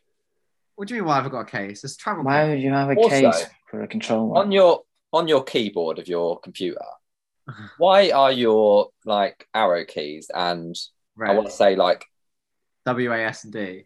yeah, why WAS and D? So a lot of computer games you'd use, you'd use I'm that. For, bored already. Bored already. Let's move on. what is it called? so that's a lot of computer. You'd use your mouse in your right hand, and you'd move like your movement on them. Interesting. Um, yeah. Anyone want to ask me what I'm up to? Yeah, I was gonna. I was just gonna ask you what you're up to. What are you up to, mate? For next Nobody week. ever asked. You, you I was gonna. I was gonna ask you. I have to introduce myself. Go into the week myself. You're Um, the bloody host. Yeah, I know. Earning all the big cash here. Um, exactly. I am. I'm actually going to the office Monday and Tuesday, so busy boy. So hopefully I'll I'll run with Josh. What are you saying? So that sounds terrible. Yeah, it's a bit odd, isn't it? I actually find now I get more work done at home than going to the office. When I go to the office, it's like nothing gets done because you spend your day just talking to people about stuff. Um, so, so yeah, doing that. What is next weekend? No, twenty fourth. I'm here next weekend. Um, yeah, just getting fit. I think now, just trying to get some running in. Um, trying to um, get on top of my my wife's finances. She's um, not so good at keeping control of them, so I'm, you know, laying down the law. Um, I'm sounding like a good husband this week, aren't I? You certainly are. On, She's uh, lucky to have you. She is. Aaron, on uh, Friday we've got that 25 minute race. Yeah, we've got a race on Friday. Me and Josh. Um, we're going to use. We're going to go down the track and put, put our dragonflies on and do a race.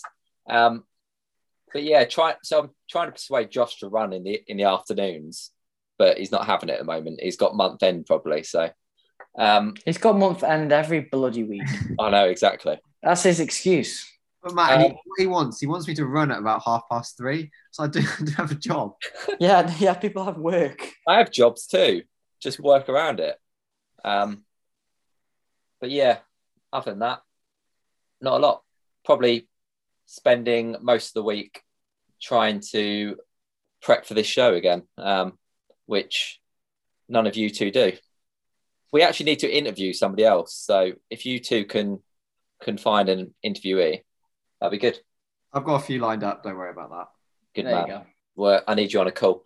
But yeah, much of much, and then um, end of the month I'm going on another trip to Plymouth. So hopefully, it's probably my third, fourth time down to Plymouth. and not run a step yet, so hopefully, going to run there. Um, and the best news about going down to Plymouth. So I'm going down for my sister-in-law's delayed thirtieth, and they live probably about 800 meters from football ground. Ipswich are playing Plymouth that weekend. What a treat! So I'm going to go watch that on my own, which will be How exciting. It's a bit like I was saying to somebody the other day. Like I always remember as a kid going to away games, and you see these weird old men stood on their own, you know, an away game in Plymouth, and you're like, what have you done to yourself to be stood on your own at an away game? And now I'm that person. So Exactly. yeah, that's me. Um, but yeah, let's wrap this up, and I'll speak to you two next week, or maybe in the week, Josh. Yeah. Sounds So, good. boys. Have a good week. guys.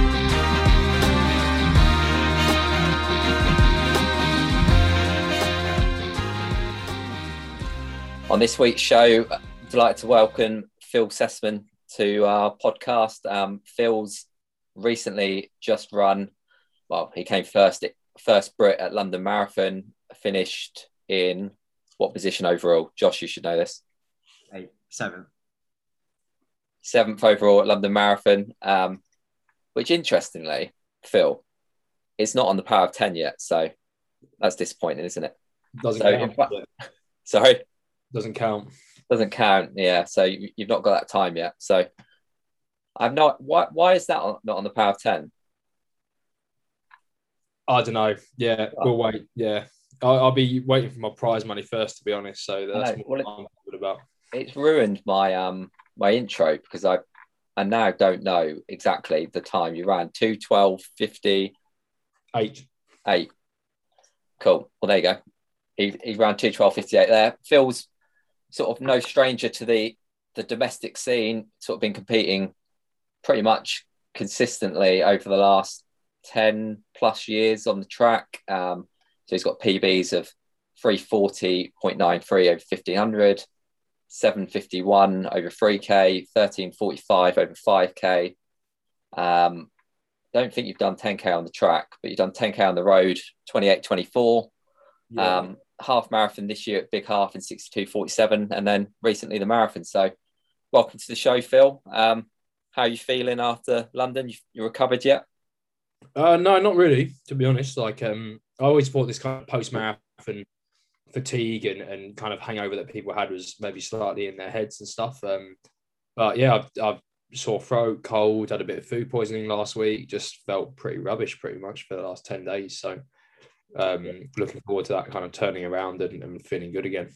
It's funny you say that, Phil, because I think the one of the last things we spoke about before the race uh, was we were talking about the relays the night before, and uh, you were reasonably convinced that you would be racing them. So I guess uh, haven't changed change your mind there.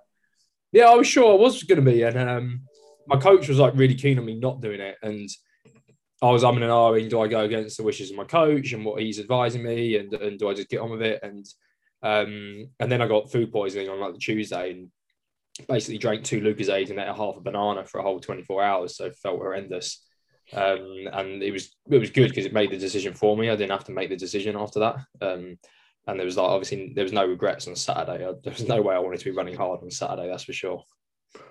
No, it, always amazes me when people manage to come back and race like two weeks after after a marathon. I have no idea how they used to do it or do it still. So, yeah, certainly, certainly got some good powers of recovery if you can do that. Especially there's that Japanese guy, isn't there, who seems to race like sub two ten every four weeks. So, um, Yeah, Uh, yeah.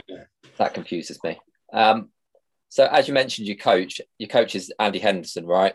Um, Yeah. Up in up in Leeds. So you've been based up in Leeds. What, how many years now? Uh, it's over 10 years now. I've been living there. You've been living in Leeds ten years. So you you made the switch from Blackheath and Bromley Club to Leeds a couple of years back. Yeah. Um, so Leeds Leeds AC poaching all the all the good athletes at the moment. um, but Oh. you've got quite a good. Everybody trains and sort of lives in the Leeds area, don't they?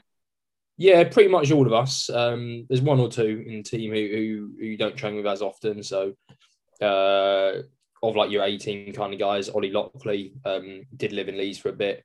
Now back in the Isle of Man, did come over and do a month training camp um, with us um, in August. So, um, feel like he's a, a strong part of the team. And um, John Beattie's one of our newest members, and um, he's been up a couple of times to train um, but not not hugely often. But um, he yeah, he's one of our new members. Um, but other than that, yeah, you're running with most of the guys at least once a fortnight. You'd probably be with everyone else in the team at least one run and uh, getting sessions done with big groups and stuff like that. because Andy's coach at Leeds is it Leeds Met or Leeds Uni? Which one? Leeds Beckett, Leeds Beckett. Yeah. So um, yeah, so he's the coach there, and then he's also one of the coaches on the talent hub that's with like London Marathon and England Athletics, and um, so there's a lot of athletes kind of involved in that um, across kind of both the unis, but also the talent hub, and um, so he, yeah, Andy's got quite a few athletes, um, and then obviously quite a big group around that as well. So um, you don't have to be coached by him to be jumping in the sessions and jumping in the group, and there's a lot of people who just make it work for them, and and um, everyone's there to work together really. Yeah. So, so if we rewind a little bit, um, you primarily were running sort of fifteen hundreds when you probably joined Andy. Um, so was the plan always to progress to longer distances, or is it sort of just come as a, like a natural progression?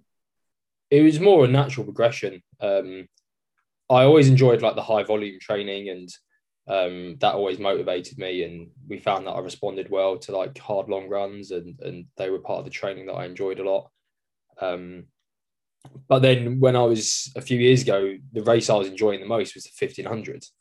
Um, so we knew then I should have been stepping up and the 3K was where I was getting the most success in and I needed to really crack the five, but we were just enjoying 1500s. And I think as soon as 2018, I was still doing the 1500 at British Champs outdoors and targeting that. And Um, it was only kind of in the winters where I'd do the 10Ks and Andy would say, all right, a few years ago, he said, okay, I want you moving up and we're going to target the marathon and not soon, soon, but we're going to be looking at it in the next few years. And um, that's why, yeah, we, we finally come to do one. So I think that you might tell me if I'm wrong, but I think the plan originally was to do do the marathon at the trials, wasn't it? In whenever that was, I forget now. End of was it this year? Yeah, in March. In March. Yeah. This year's a blur. Um, so yeah, plans was, was that to the plan, but then you you ended up running 3k indoors and making the, the GB team for 3k instead. So was the plan to do the trials then? No, the, the plan wasn't to do the trials. It was it was to wait until kind of this year or maybe even next year with the idea of there's there's championships um, with Europeans, Commonwealths, and, and now Worlds um, to try and target a marathon at one of those. Um, but when it was kind of COVID lockdown last November and they came out that there was this trial race and I just looked at it and I thought, well, the volume training is going well and I'm enjoying it. And that just motivated me. And I just said, oh, let's let's do that. And Andy was a bit like, uh, I'm not sure if it's a bit soon, but he kind of knows me and he knows that I've got to be happy and I've got to be motivated. And if that's what I was going after, then then he was going to be supporting me with that. Um, so yeah, we, we threw our name in the hat uh, to get an exemption because I didn't have a half marathon or a marathon qualifying time, and uh, they just said no. So um, yeah, they, they weren't having it, so um, I wasn't able to get in. Instead, they let people like me and Josh and Cloudy in, but not you. But which is an odd decision. I said I'd I'd give up my place. Well, I didn't run in the end, but um, I said, look, I've got a place. I'm not running. Surely you can give it to one of these other guys who wants to. But they weren't having that either. So Yeah, yeah, But- and they, so- and stuff, and they so and, and organising stuff like that's difficult and stuff. So oh yes, it's, it was difficult getting it all at Q, and it's a good job they they got it in the end. Um, but instead, you went to indoors, and were you fourth quickest until Mark Scott pulled out like the week or a few days before the actual champs? Yeah, so so I'd finished third at the trial selection race. Um, and I think, I mean, I think I'd run quicker than Jack, but he was obviously great on that trial selection race, and he was Yeah. clearly the guy that you want in the team. Um, and yeah, they'd, they'd put Mark in because he'd run some good times outdoors over in America. Um, but he messaged me maybe t- 10 days out or so. Um, and he messaged me on the day of the trials, just kind of being like, yeah, I'll put my name forward, but keep some speed endurance in your legs because there's a fair chance I might be pulling out. Um, and so that was good of him just to just to keep me informed there. And yeah, he messaged me and, and did pull out. So yeah, that was really fun. Got got to jump in that, and um, that that was purely there was no other races. So again, the the marathon trials motivate me. Couldn't get in that, and right, let's just do something else. I was in decent shape, so let's just do the indoors. When you were doing that, were you doing long runs still for the marathon trial and also sort of 3K training? No, so they, I was doing what I thought was t- good 10k training, um, with the idea of really targeting Highgate, um, and then they told me a month out from the you indoor trials that you're not getting into the marathon trials. Um, so that was just a complete switch. Like we just changed changed the training straight away and took off the long runs or the hard long runs and went straight back to kind of longer tempos, my aerobic stimulus, and a lot of speed endurance work, and just tried to get as 3k fit as possible. Um, so did change it up, um, and then went back to the long runs after that. Did you Uh, find doing that change sort of in sort of quite quickly? Did you find that was quite hard to sort of adjust to, or was it quite natural? It was all right. We, we'd always we stay on the track once a week throughout the entire year. So in the autumn and winter, we're still on the track, and we're not running really quick, but there might be a burn up or two on the last rep, or if you're feeling great, you might push it a little bit. So you're always touching a little bit of um, speed endurance at the end of sessions, and um, we would do a few hill reps and a few 200 specific sessions.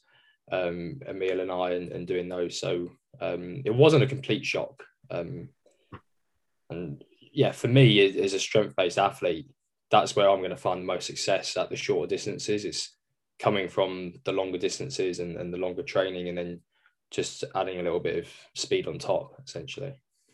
Who's who's winning those burn ups then? Is it is it Emile? Is it yourself?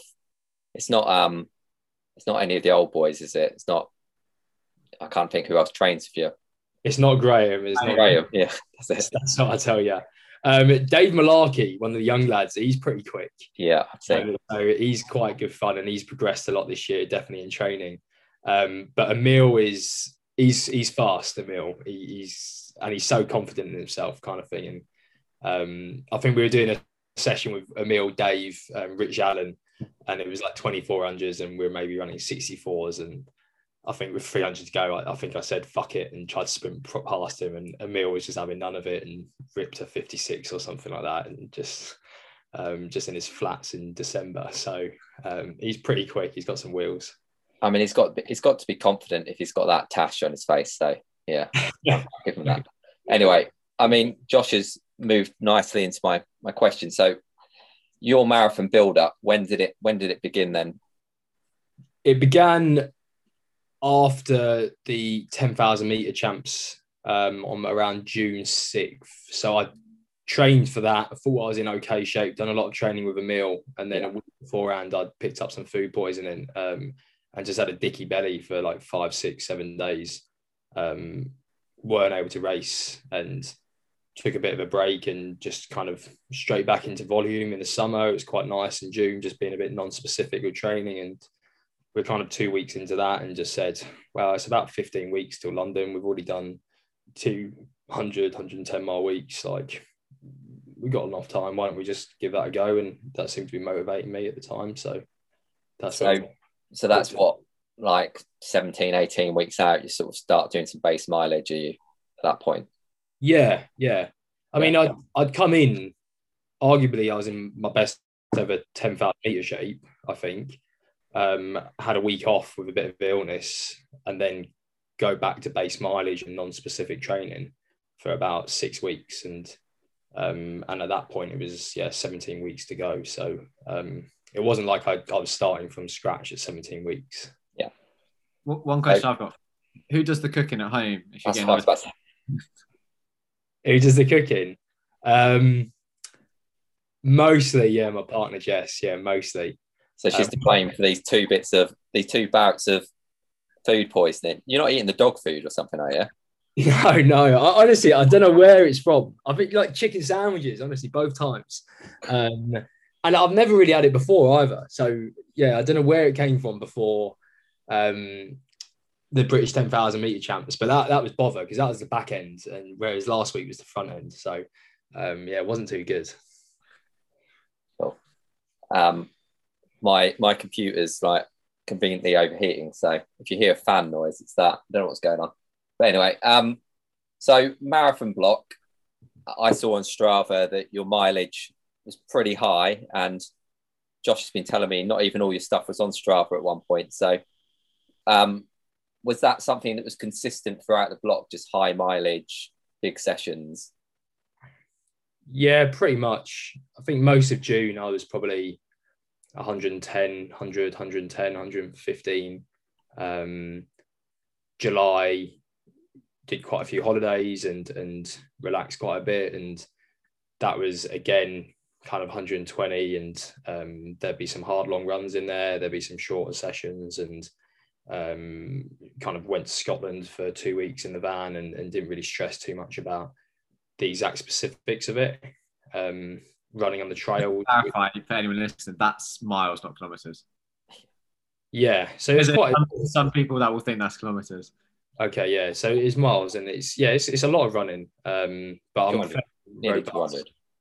Um, what I like though about those those runs you did in in Scotland, because some of those were you were out for like three hours, weren't you, on sort of quite steep terrain and things with your dog. So Yeah, there was there was less of that in this build up. Um, so I had spoke to quite a lot of um, I had some advice from friends and uh, one of my mates Russell Bentley, and he'd, he'd kind of told me point me in the direction of like, a Robbie Simpson podcast. Um, listen to that, and he's very kind of strict with marathon build up, he's the most he'll do is like a good forest trail kind of thing, and he doesn't mess around on the hills and stuff. And I think that's maybe where I lost my way a little bit in the summer track season, kind of trying to do all my track training and then also try and be out on the fells with the dog and stuff like that for hours. And I just wasn't recovering properly in between sessions and stuff. So um, yeah, I, I, I wasn't doing too much of that this year. In Scotland, I was a bit stricter. Um, Yeah, I think it was actually it was probably more in the winter. I think I saw you do some. You're probably doing some long run sessions in the winter, and then like next day you were going out in snow for like three hours. yeah, yeah. yeah, yeah, definitely. We're doing it as much as possible then, and this autumn is going to be back to that, and that, that's that's the fun stuff, really. So when you get to your your key sort of 10, 12 weeks build up, um, is there any like big sessions you remember doing that you think they were they were the ones that really helped you on marathon day? I would look at kind of one big track session a week and then one big long run a week. Um, and that long run could be just a straight 24 mile steady at 515s, or it could be um, 24 mile but broken into 65432 off one mile and um, did some sustained runs. I think one of them was a 22 steady. So it's 12 steady and then 10 at marathon pace. Um, and that was really tough because you feel great in the steady and you get out way too quick. And then your last 10 is um, really hard work and you've just got to really battle just to stay at your marathon pace. And I found that like really beneficial and, and definitely mentally um, took a lot from that, that I was able to get through it.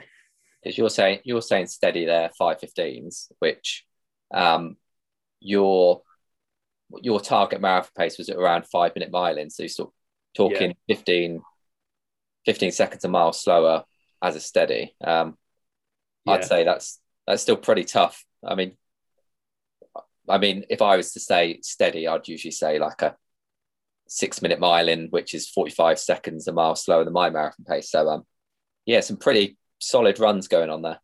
Yeah, but you you've got to remember I'm doing this on a completely flat cycle path that's pretty sheltered. I've got someone handing me drinks. I hopefully have someone on a bike who's helping pace.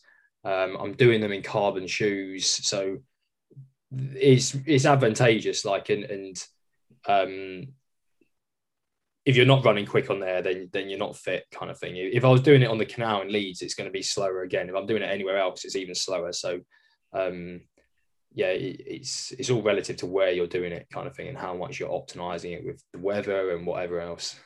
It sounds like your ideal training sessions, Josh. You need to go to Leeds instead of to Flagstaff, mate. Um, so, so your week, other than a track session on like a Tuesday, Wednesday, you just do a long, long session between Saturday, Sunday. Um, Yeah. The rest of your running is that done easy, or are you still running steady for that? During this build up, it was all easy. So uh, there may have been the odd week where I did a third session, and that was more of like a turnover session on the track, and I'd try and run a little bit quicker off decent recoveries, um, but not really pushing it kind of aerobically. Um, but mostly it was just easy running, and whether that was going out with the boys and the dog on the Sunday and, and doing the club 16 miler or um, heading out just whenever every evening and just doing 10 in the morning, 10 in the evening. And What's, unless I'm on unless I'm on the canal, I'm not going below 650s on those runs really. Okay, that's that was my question. Like, what is your easy? Because you speak to some people and they say, "Oh, I'm running easy," and it's six minute miling, which, yeah, isn't easy for me. No, no, not at all. So it, most of it's on like the Meanwood Valley Trail near where I live, which is going to be 730 miling kind of thing. So it's pretty chilled running. And that's the one thing that my coach and I have, have discussed and what we would change in the next build up is we'd take a bit more of a risk and push one or two other runs a week rather than just two hard runs and the rest easy. yeah, Yeah. you've got to see where you can progress it, I suppose, and it's the obvious the obvious thing. Um, so that's that Meanwood is is your mean Meanwood training camp, I presume. Um, how far is how far is that trail from your house? Do you drive out or?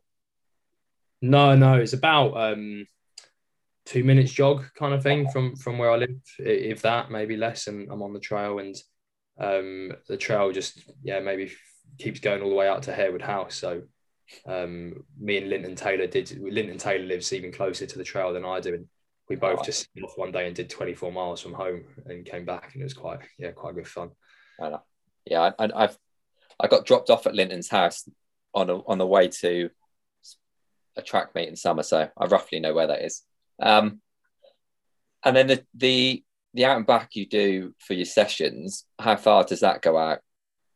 Uh, you can get about six miles. So you have to Um, go up and down a few times. Yeah, yeah. Do You you- don't Watch don't pause, don't pause at the turnarounds. I would be.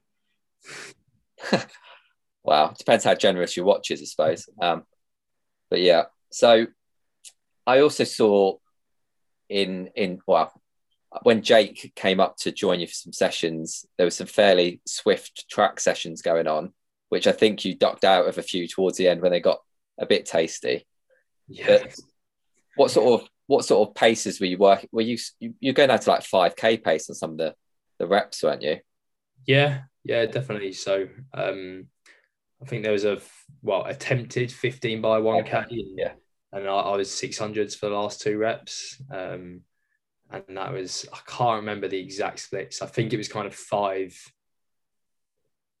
maybe like five at 10 at half marathon pace, five at 10k pace, and five at 5k pace. But some of the other lads were jumping in for like the middle five, and they're in the middle of track season. So they just started ripping them. And before we know it, we're already at faster than 5k pace on when I'm on 10 reps to go. And yeah, that was a bit of bother, that was. Um, but yeah, it's all good fun and kind of thing. Like I, d- I don't worry too much about the specifics of the training session and whether it's exactly what's going to be perfect for my marathon or my race. I kind of see the the value in just jumping in with the group and, and running the pace that's been run and, and enjoying it as well. Yeah, so is Andy setting that session for the whole group rather than just individuals, or is he sort of tailoring within the session for everyone? it's, it's everyone's getting it tailored specifically to what they need. Um, and if it can work in, then it'll work in. And for that session, like those lads, it was able to work in for them, and they could then do some shorter reps after their five by k. Um, but that's not like I work with Andy, and, and we'll we'll look at the sessions and go go leading into that training camp. I was just discussing a lot with Ollie Lockley, Kieran Lewis, Jake Smith, and Emile as what sessions we wanted to target on the Tuesday, and that was kind of I'd then tell Andy like this is a session that Tuesday, and then we would then be able to alter what I was doing the rest of the week to make sure that we hit what I needed to hit, rather than kind of no that Tuesday won't work for you, and that's not specific to you. It's very much like well it is going to work, and that's what the group's going to do, and then we can just alter Saturday to make sure we're we're getting the right amount of stimulus that we need. Yeah. Um, got any other any other questions on training, Josh? Before I move move yeah, on to I was topic? just saying, so we, we were sort of spoken about the running part of it. Was there any um, sort of GMS and C stuff that you did in there as well? Yeah, so I work with um, a S&C coach and the Leeds Talent Hub called My Scott, and he um, sets me a plan, and, and I'm in the gym with him once a week, and I generally lift once a week. Um, I was doing circuit sessions every week as well at home, but we just noticed that every now and again I wouldn't do them, and they just thought you clearly that's the bit of your training that you're least motivated on. So let's just stick to one session a week and make sure we get a lot of value out of that. And that's what we do. So go there, kind of trap bar deadlifts, single leg specific um, lifts and um, body weight stuff and core work and then some like specific stuff to whatever niggles that I've got at the time. So generally that's plantar fascia, so kind of isometric calf raises and that kind of thing. And on those lifts, how, how sort of heavy are you getting? Uh, I got up to one, so off two boxes. to the weight, so we did decrease the range of movement, um, but I'd get up to sets of five at 130 um, was what I got up to. Um, so getting towards double body weight, not quite there. Um, but yeah, definitely, yeah, that's what I'm trying to do. It is big as clarity. I was going to say, clarity, but wrong with money there. Not not like me and Josh lifted Ah, you know, lifting our 50. Um, yeah. I, I actually saw, a, I think I saw a video of you when I was on an England marathon camp about three years ago. They had a video of you doing some some deadlifts from, I think Andy was there and he had a video of you. So yeah, um, they're showing good technique. Anyway, um, Good. so that's that's just once a week, is it? You don't do any core outside of that, or No, no. so purely once a week. Um, so my other question outside of training is your work, and obviously, well, you're a qualified doctor, I believe, um, Yeah. and I saw some of the the press articles after London picked up on that very, you know, as their lead their lead headline, like the flying doctor and all this stuff. Um, which yeah. you I saw a few of your replies on said you're part time. So yeah, when did you when did you cut down on some of that that doctor work? Uh, when I started, uh, yeah, I kind of got through medical school and straight away just asked, uh, requested to go part time, and I've worked part time since I started. So three days a week um, in general, and um, yeah, sixty percent, and, and I've done that. So with what do you what do you specifically do?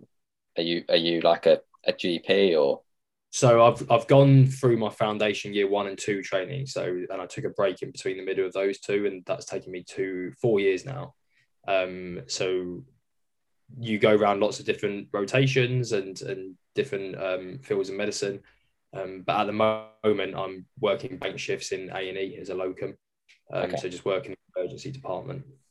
so how long are those those shifts that you're doing on those days you do work? Uh, so they're nine hours in the emergency department. Okay, so not not too bad. I've I've I've heard some stories, you know, some some doctors they're like 14 hour shifts. I'm like, how the hell do you manage to run around those? But I suppose Oh, yeah. nine hours is manageable.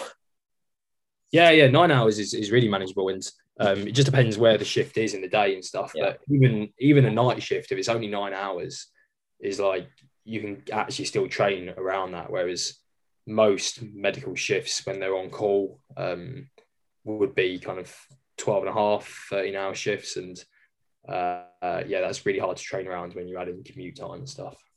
I suppose the other the other issue with it is the, the stress levels. Like me and Josh sometimes act like we get stressed from our our desk jobs, but you're dealing with human beings who are, you know, need some medical attention. So some of those shifts, I imagine, can be fairly stressful. Like, is it is it easy to come out of a shift and, or I mean, does it help then to go for a run? Yeah, it doesn't. It doesn't. It, I mean, it's all relative, isn't it? So just because you may think, yeah, that's more stressful, like you can still be very stressed in whatever job you're doing, and and I'll always be stressed, mate. Don't worry about that. yeah, so it's all relative. Just because what I'm doing is um, maybe quite consequential for someone's health, that doesn't mean it's more stressful, kind of thing. Um, but yeah, you, there is certain shifts where you do come out of it and you're like, well, that was fucking a bit rough, or um, emotionally it's bothered you, kind of thing, something that you've seen or something that's happened. Um, and that that can be a bit upsetting. So yeah, the running does definitely help, and I'd probably say the dog probably more helpful than that. Like you come home and doesn't matter what what's happened, the dog's happy to see you. Like uh, so that's quite nice. Um, but yeah, you can't switch off straight away. And I don't know. I got back from work at maybe half two ish or something on Monday night, um, and you you can't go to bed immediately, so you're still up for another hour, and that then eats into your next day's sleep and feeling a bit crap and stuff. So I mean, Klaus is already out for a run at 3 a.m., so you might as well just join him. yeah, Um, So you mentioned your dog. Um, she's called Kipchoge, I believe. yeah, that's and you, you've recently got another another dog, haven't you? Which I saw Yeah. at the relays. Um, and I I did see in your Facebook profile picture you've got a cat, and I've seen your cat on Instagram. So Yeah. you got like a little zoo going on at home. it does feel a little bit like a farm at times, yeah, to be honest. And when you're sat there eating dinner and there's a cat jumping all over the table and there's two dogs literally just right next to you looking at you and you think and you sit there and we're like, oh, we're outnumbered now. Like we shouldn't have got the extra one, kind of thing. Um, but no, it's great fun. It's really good. But but Kipchoge does a lot of your easy runs with you. So how much how many how much miles is she getting in a week? She pretty much does all the easy running. So whatever that ends up being. Um, so she would do, uh, well, yeah, if I'm on a 120 mile week and maybe there's a big long run and a session in there, she'll probably do up to 80 kind of thing. And um, I think, yeah, there was one seven day rolling that she was 103 because I'd gone to the big half, and so there was a few easy mark days going in, and then when I'm at the big half, my brother took her to the North York Moors, and he was marathon training, so she was doing 20 milers with him each day. Um, and then a few easy days after the big half meant no sessions and just lots of miles. So yeah, she she really racks them up then. Do you track her mileage, Phil? Do I track hers? Yeah. Yeah, yeah, I do. Yeah, so I just I just add her to my runs on Strava because She's got a Strava. Yeah. yeah. What I was thinking, Aaron, is uh, it'll be interesting at the end of the year if she's done more miles than you. Probably. Oh. add, her, add, her to, add her to the inside jogging Strava group and she can top the leaderboard probably. Um, but um, I don't know where I was going next. My question, but uh, oh, she's a Vis- Vizsla, right? Isn't she? Hunga- is she a Hungarian Vizsla or she's a Hungarian Vizsla crossed with a Springer Spaniel. Yeah. Um. So yeah, she's she's. I mean, she's built for running, but she's not Yeah. the perfect running dog. I think the new one's going to be better at the running. got the training early? My friend had a Hungarian Vizsla, so um, and she used to run everywhere with us. So yeah, they they're good running dogs. Um, anyway, we've um we're already speaking half an hour, and we're yet to get to London Marathon, which was the the main point of the conversation. Um, so so London comes around. Um, how are you feeling in the in the week building up to it on taper week?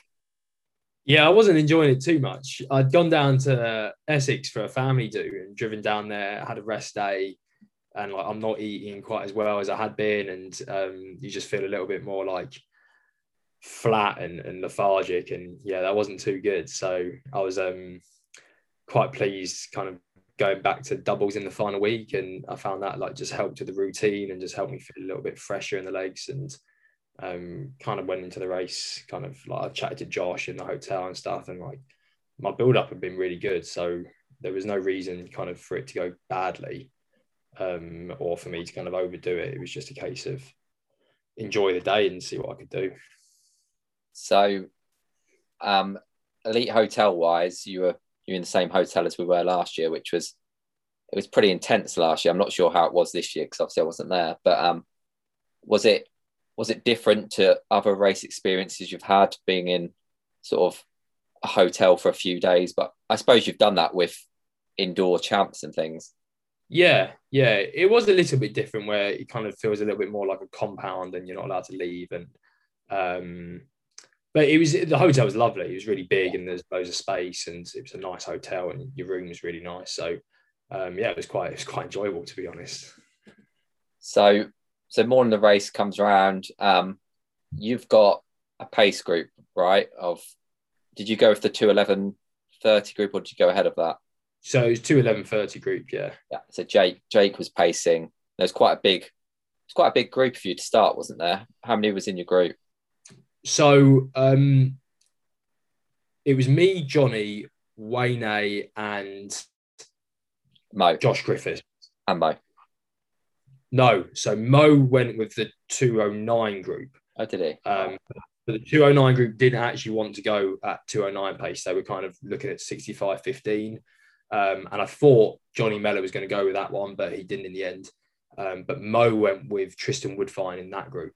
going to go with that one, but he didn't in the end. Um, but Mo went with Tristan Woodfine in that group. Yeah. Um, on like the second drink station, Mo dropped his drink. And rather than keep going, he stopped to pick up his drink. And then we were so close, he just settled back into our group. Yeah. Yeah. So I think I saw you I saw you first at around 15 miles, but I think by that point you you've broken away from most of them. Um, and your splits early on were pretty pretty consistent and you were on sort of two low to eleven pace for most of that first half. So was that first half like pretty comfortable? Were you feeling feeling good at that point? Yeah, I, I did. Yeah, definitely the first, the first like five or six kind of ticked off, and then felt like a little bit fatigued or a little bit rough for a few miles, and um, but then I started to think I knew that um, like my friends and, and my girlfriend and my dogs were going to be at like eleven, and so I, I spent like a good mile and a half like looking out for them. Um, and then before I knew it, like I was like slowly moving to the front of the group, and and we'd already caught Tristan, and I, I hadn't even realise that we'd caught him suddenly we've got Mark Scott and and another pacemaker right with us as well. So um, and then we were at kind of Tower Bridge and I de- yeah, we started to pick up and I started because I was looking at all the splits and realizing that five minute miling is 211 flat Mm. Working out well actually we're coming in under um five minute miling and that's really trickling down so yeah at one point i thought well i might run 2.9 here i feel good Yeah, so I've got your splits here. First 5K, 15, 23, so sort of bang on pace. Then 10K, 15, 28. Then a 15, 31. And then, as you say, we went down to 15, 19, which was 15 to 20K. Um, and then that 20 to 25 is about 15, 30 ish. So you went through halfway at 65, 11. And as you say, at that point, you're yeah, 209 is is possible. And if you feel and as I say, when you came past us at 15, you looked absolutely fine. Um so so yeah, um I suppose usually the tricky bit is around Canary Wharf. Was that was there any sort of struggles around Canary Wharf with any of the twists or did that sort of go pretty good for you as well? No, no, it was around the Isle of Dogs. It was me and Wayne was still there, and um, I was kind of I wasn't feeling great, and I was like, all right, well, let's take turns being the first guy on the pacemaker and, and make sure that we're doing that. And um, I noticed that he started to drop off a little bit, maybe around 18 miles, um, and I wasn't feeling great, but I just thought, uh, you've got to go, like you've got to keep pushing now because you get a gap on people, and the gaps can open up hugely if someone's kind of head drops a little bit and um, I just kind of I don't think I said anything to Jake, but I think he could sense that kind of he was dropping off, and so he just kind of kept things moving and just made sure I was right on him, make sure he knew that I was I was able to go with him, kind of thing. Because that's pretty much the ideal pacemaker because you've trained with Jake quite a bit. So yeah, it must be nice having someone alongside you who can sort of almost be your your personal pacemaker at those Oh. points. Yeah, completely. And, and in the hotel before we were deciding oh, who's going with what, and I was like, should I go with Mark Scott group and stuff? And but I knew that if I went with Jake, I'm mates with Jake. I get along with Jake. Um, and not that I don't trust Mark, but like I trust Jake to do a good job. Like I, I there was no doubt in my mind that he was not going to get to where he said he was going to get to in the pace he was going to get to. Yeah. Um, and that that's a big thing. Whereas kind of even Mark, like the day before, Steve Vernon asked him, "Oh, how far are you going?" And Mark said, "Oh, I'll see how I feel," kind of thing. And um, so I don't, I don't know how far he went in the end, but Exactly. That's you want somebody who you, you know they're going to this point and they'll be on that pace. And and Jake Jake went to about 20 because he I think he just dropped off before I saw you at 20 and a half. You just come out of the out of the Canary Wharf section and by that point you were on your own. Um, had had a fairly decent gap on the rest of the, the field at that point, the British field that is. Yeah. Um, but then you had that last 10k into a pretty decent wind. Um, yeah, so Pick this wind up, by the way, Phil. 'cause yeah, how, how really I bad. mean- as well. from, from when my experience of that last 10k is I've had some days when it's been brutal, but the crowds are so intense and big. Like even if you have the slightest thought in your head of of stopping and dropping out, there's there's no chance you can do it. So so yeah, how was that last 10k for you? yeah. No, it was it was horrible. Um, Jake pulled off, and yeah, you hit the wind, and it was like, oh, that's not good. And then you start feeling a bit rough. And I'd known from like training and pacing at Cheshire Marathon, like if you take 10 seconds off a mile, you can really refresh and you can just chill a little bit. So I was like, all right, take 10 seconds off a mile in like effort. But because of the wind, that ended up being like 25 seconds kind of thing. And suddenly I was like, I looked, I looked at the split with maybe 6.2 miles to go or six miles to go and thinking, well, if I run 510 I'm still going to run the world champs qualifying time. And I run a 520 and then another 520 or something and realize, yeah, that's not happening today, is it? Kind of thing. So, um, yeah, it was just a case of um, like I started to get a bit of ham- hamstring cramp as well, and I'd never really had that before. And it, there was a few moments there where I thought, "Oh, you're going to look silly here," kind of thing, like you've gone for it and you ain't finishing. Um, but yeah, managed to kind of, whilst I I would feel like I blew up, it wasn't a complete implosion kind of thing, which um, hopefully it was just a reflection of, of where my fitness was, and I was able to keep it going a bit. Yeah, I think um, yeah, there was certainly bigger blow ups on the day, and I think everybody suffered in that last last 10k. Um, there wasn't many who I, I'm I'm yet to see a negative split. So if Yeah, anyone's got a negative split, they can send me. Then yeah, good effort. But I think Um, Purdue kept really even. yeah, so so Charlie, she still lost. Um, I, I want to say about thirty seconds in that last two and a bit k because at forty k the split came through and she was still on two twenty two high. Um, Okay. and then obviously she ran 223 and 20 whatever. So but the, the problem for you guys was the wind. They went through about half an hour before or 20 minutes before you.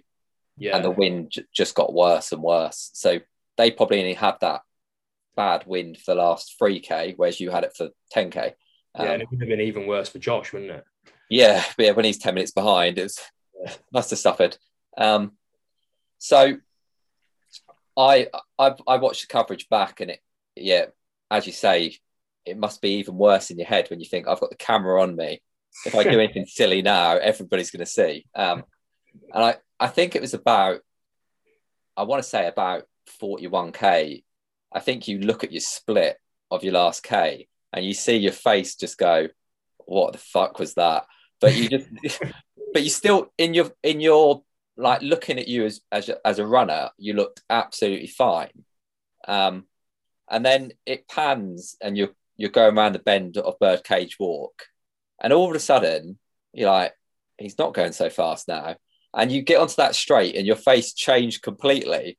To you could see the strain on your face. So, yeah, was that was it tough for the, for the whole of that last sort of few miles, or or did it just hit you in the last four hundred? No, no, it was the entire six miles from Jake pulling out. It was horrendous. Yeah. Just like, oh, this is not going well and this could go really badly. I was just trying to get any wind shelter I could. Um, but like, it sounds like we, everyone says you've got to really go to the well in the last six miles of a marathon.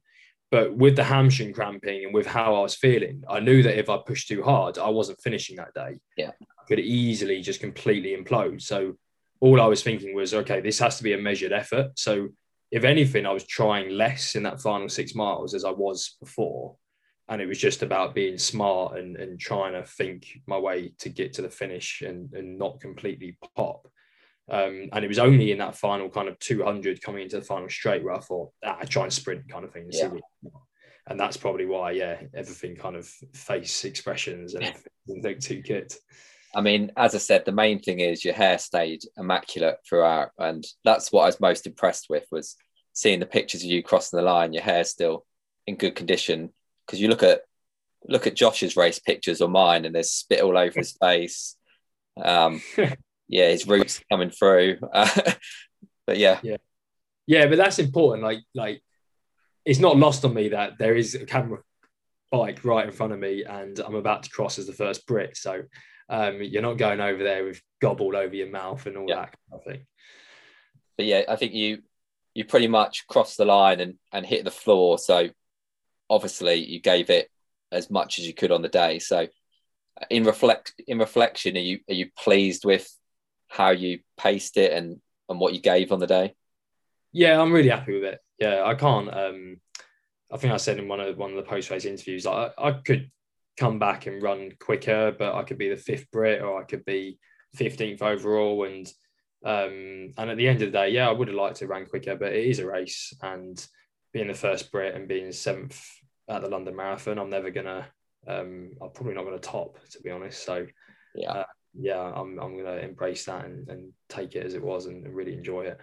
Yeah, that position seventh at London is yeah. I don't think there's been many Brits in the last twenty years who have who have placed higher. So Yeah, the achievement that. Um, And it's circumstantial. Like I'm fully aware it's because the elite field was a bit smaller and, and whatever else. And Yeah, but we don't need to mention that. I've spoken. I spoke to Josh about this yesterday.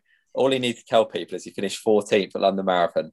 They don't need to know the time or any Yeah, other things. yeah, I don't like people saying 212.58. Just say 212. Yeah, oh, you've you've definitely can do that. I've I think mine's the same, but 216. So Yeah. I'd never mention the the seconds, just 216. I don't know why you said 340.93 for my 1500 meter people. Yeah, well, I'll. Yeah, that's my bad. But anyway, um, so I suppose next, what's coming up in in your plans next? Are you going back to some shorter stuff, or are you looking at are you looking at spring marathon? I am hoping I'm going to get into a marathon next summer at one of the champs. Um, and I'm hoping to target that and go there and, and compete and actually really go there to uh, be up as high as possible. I don't want to go there and I don't want to qualify for that maybe in the spring and then turn up in the summer and I'm third marathon in 10 months and I'm fried kind of thing. Does Uh, that mean because I know, I know basically top ten at London was a qualifying mark. Yeah. It was the trials. Have you heard? I don't know if you can say or not. Um, if that is classed as automatic qualification for worlds. It's not automatic. Yeah, I've been told it's not automatic.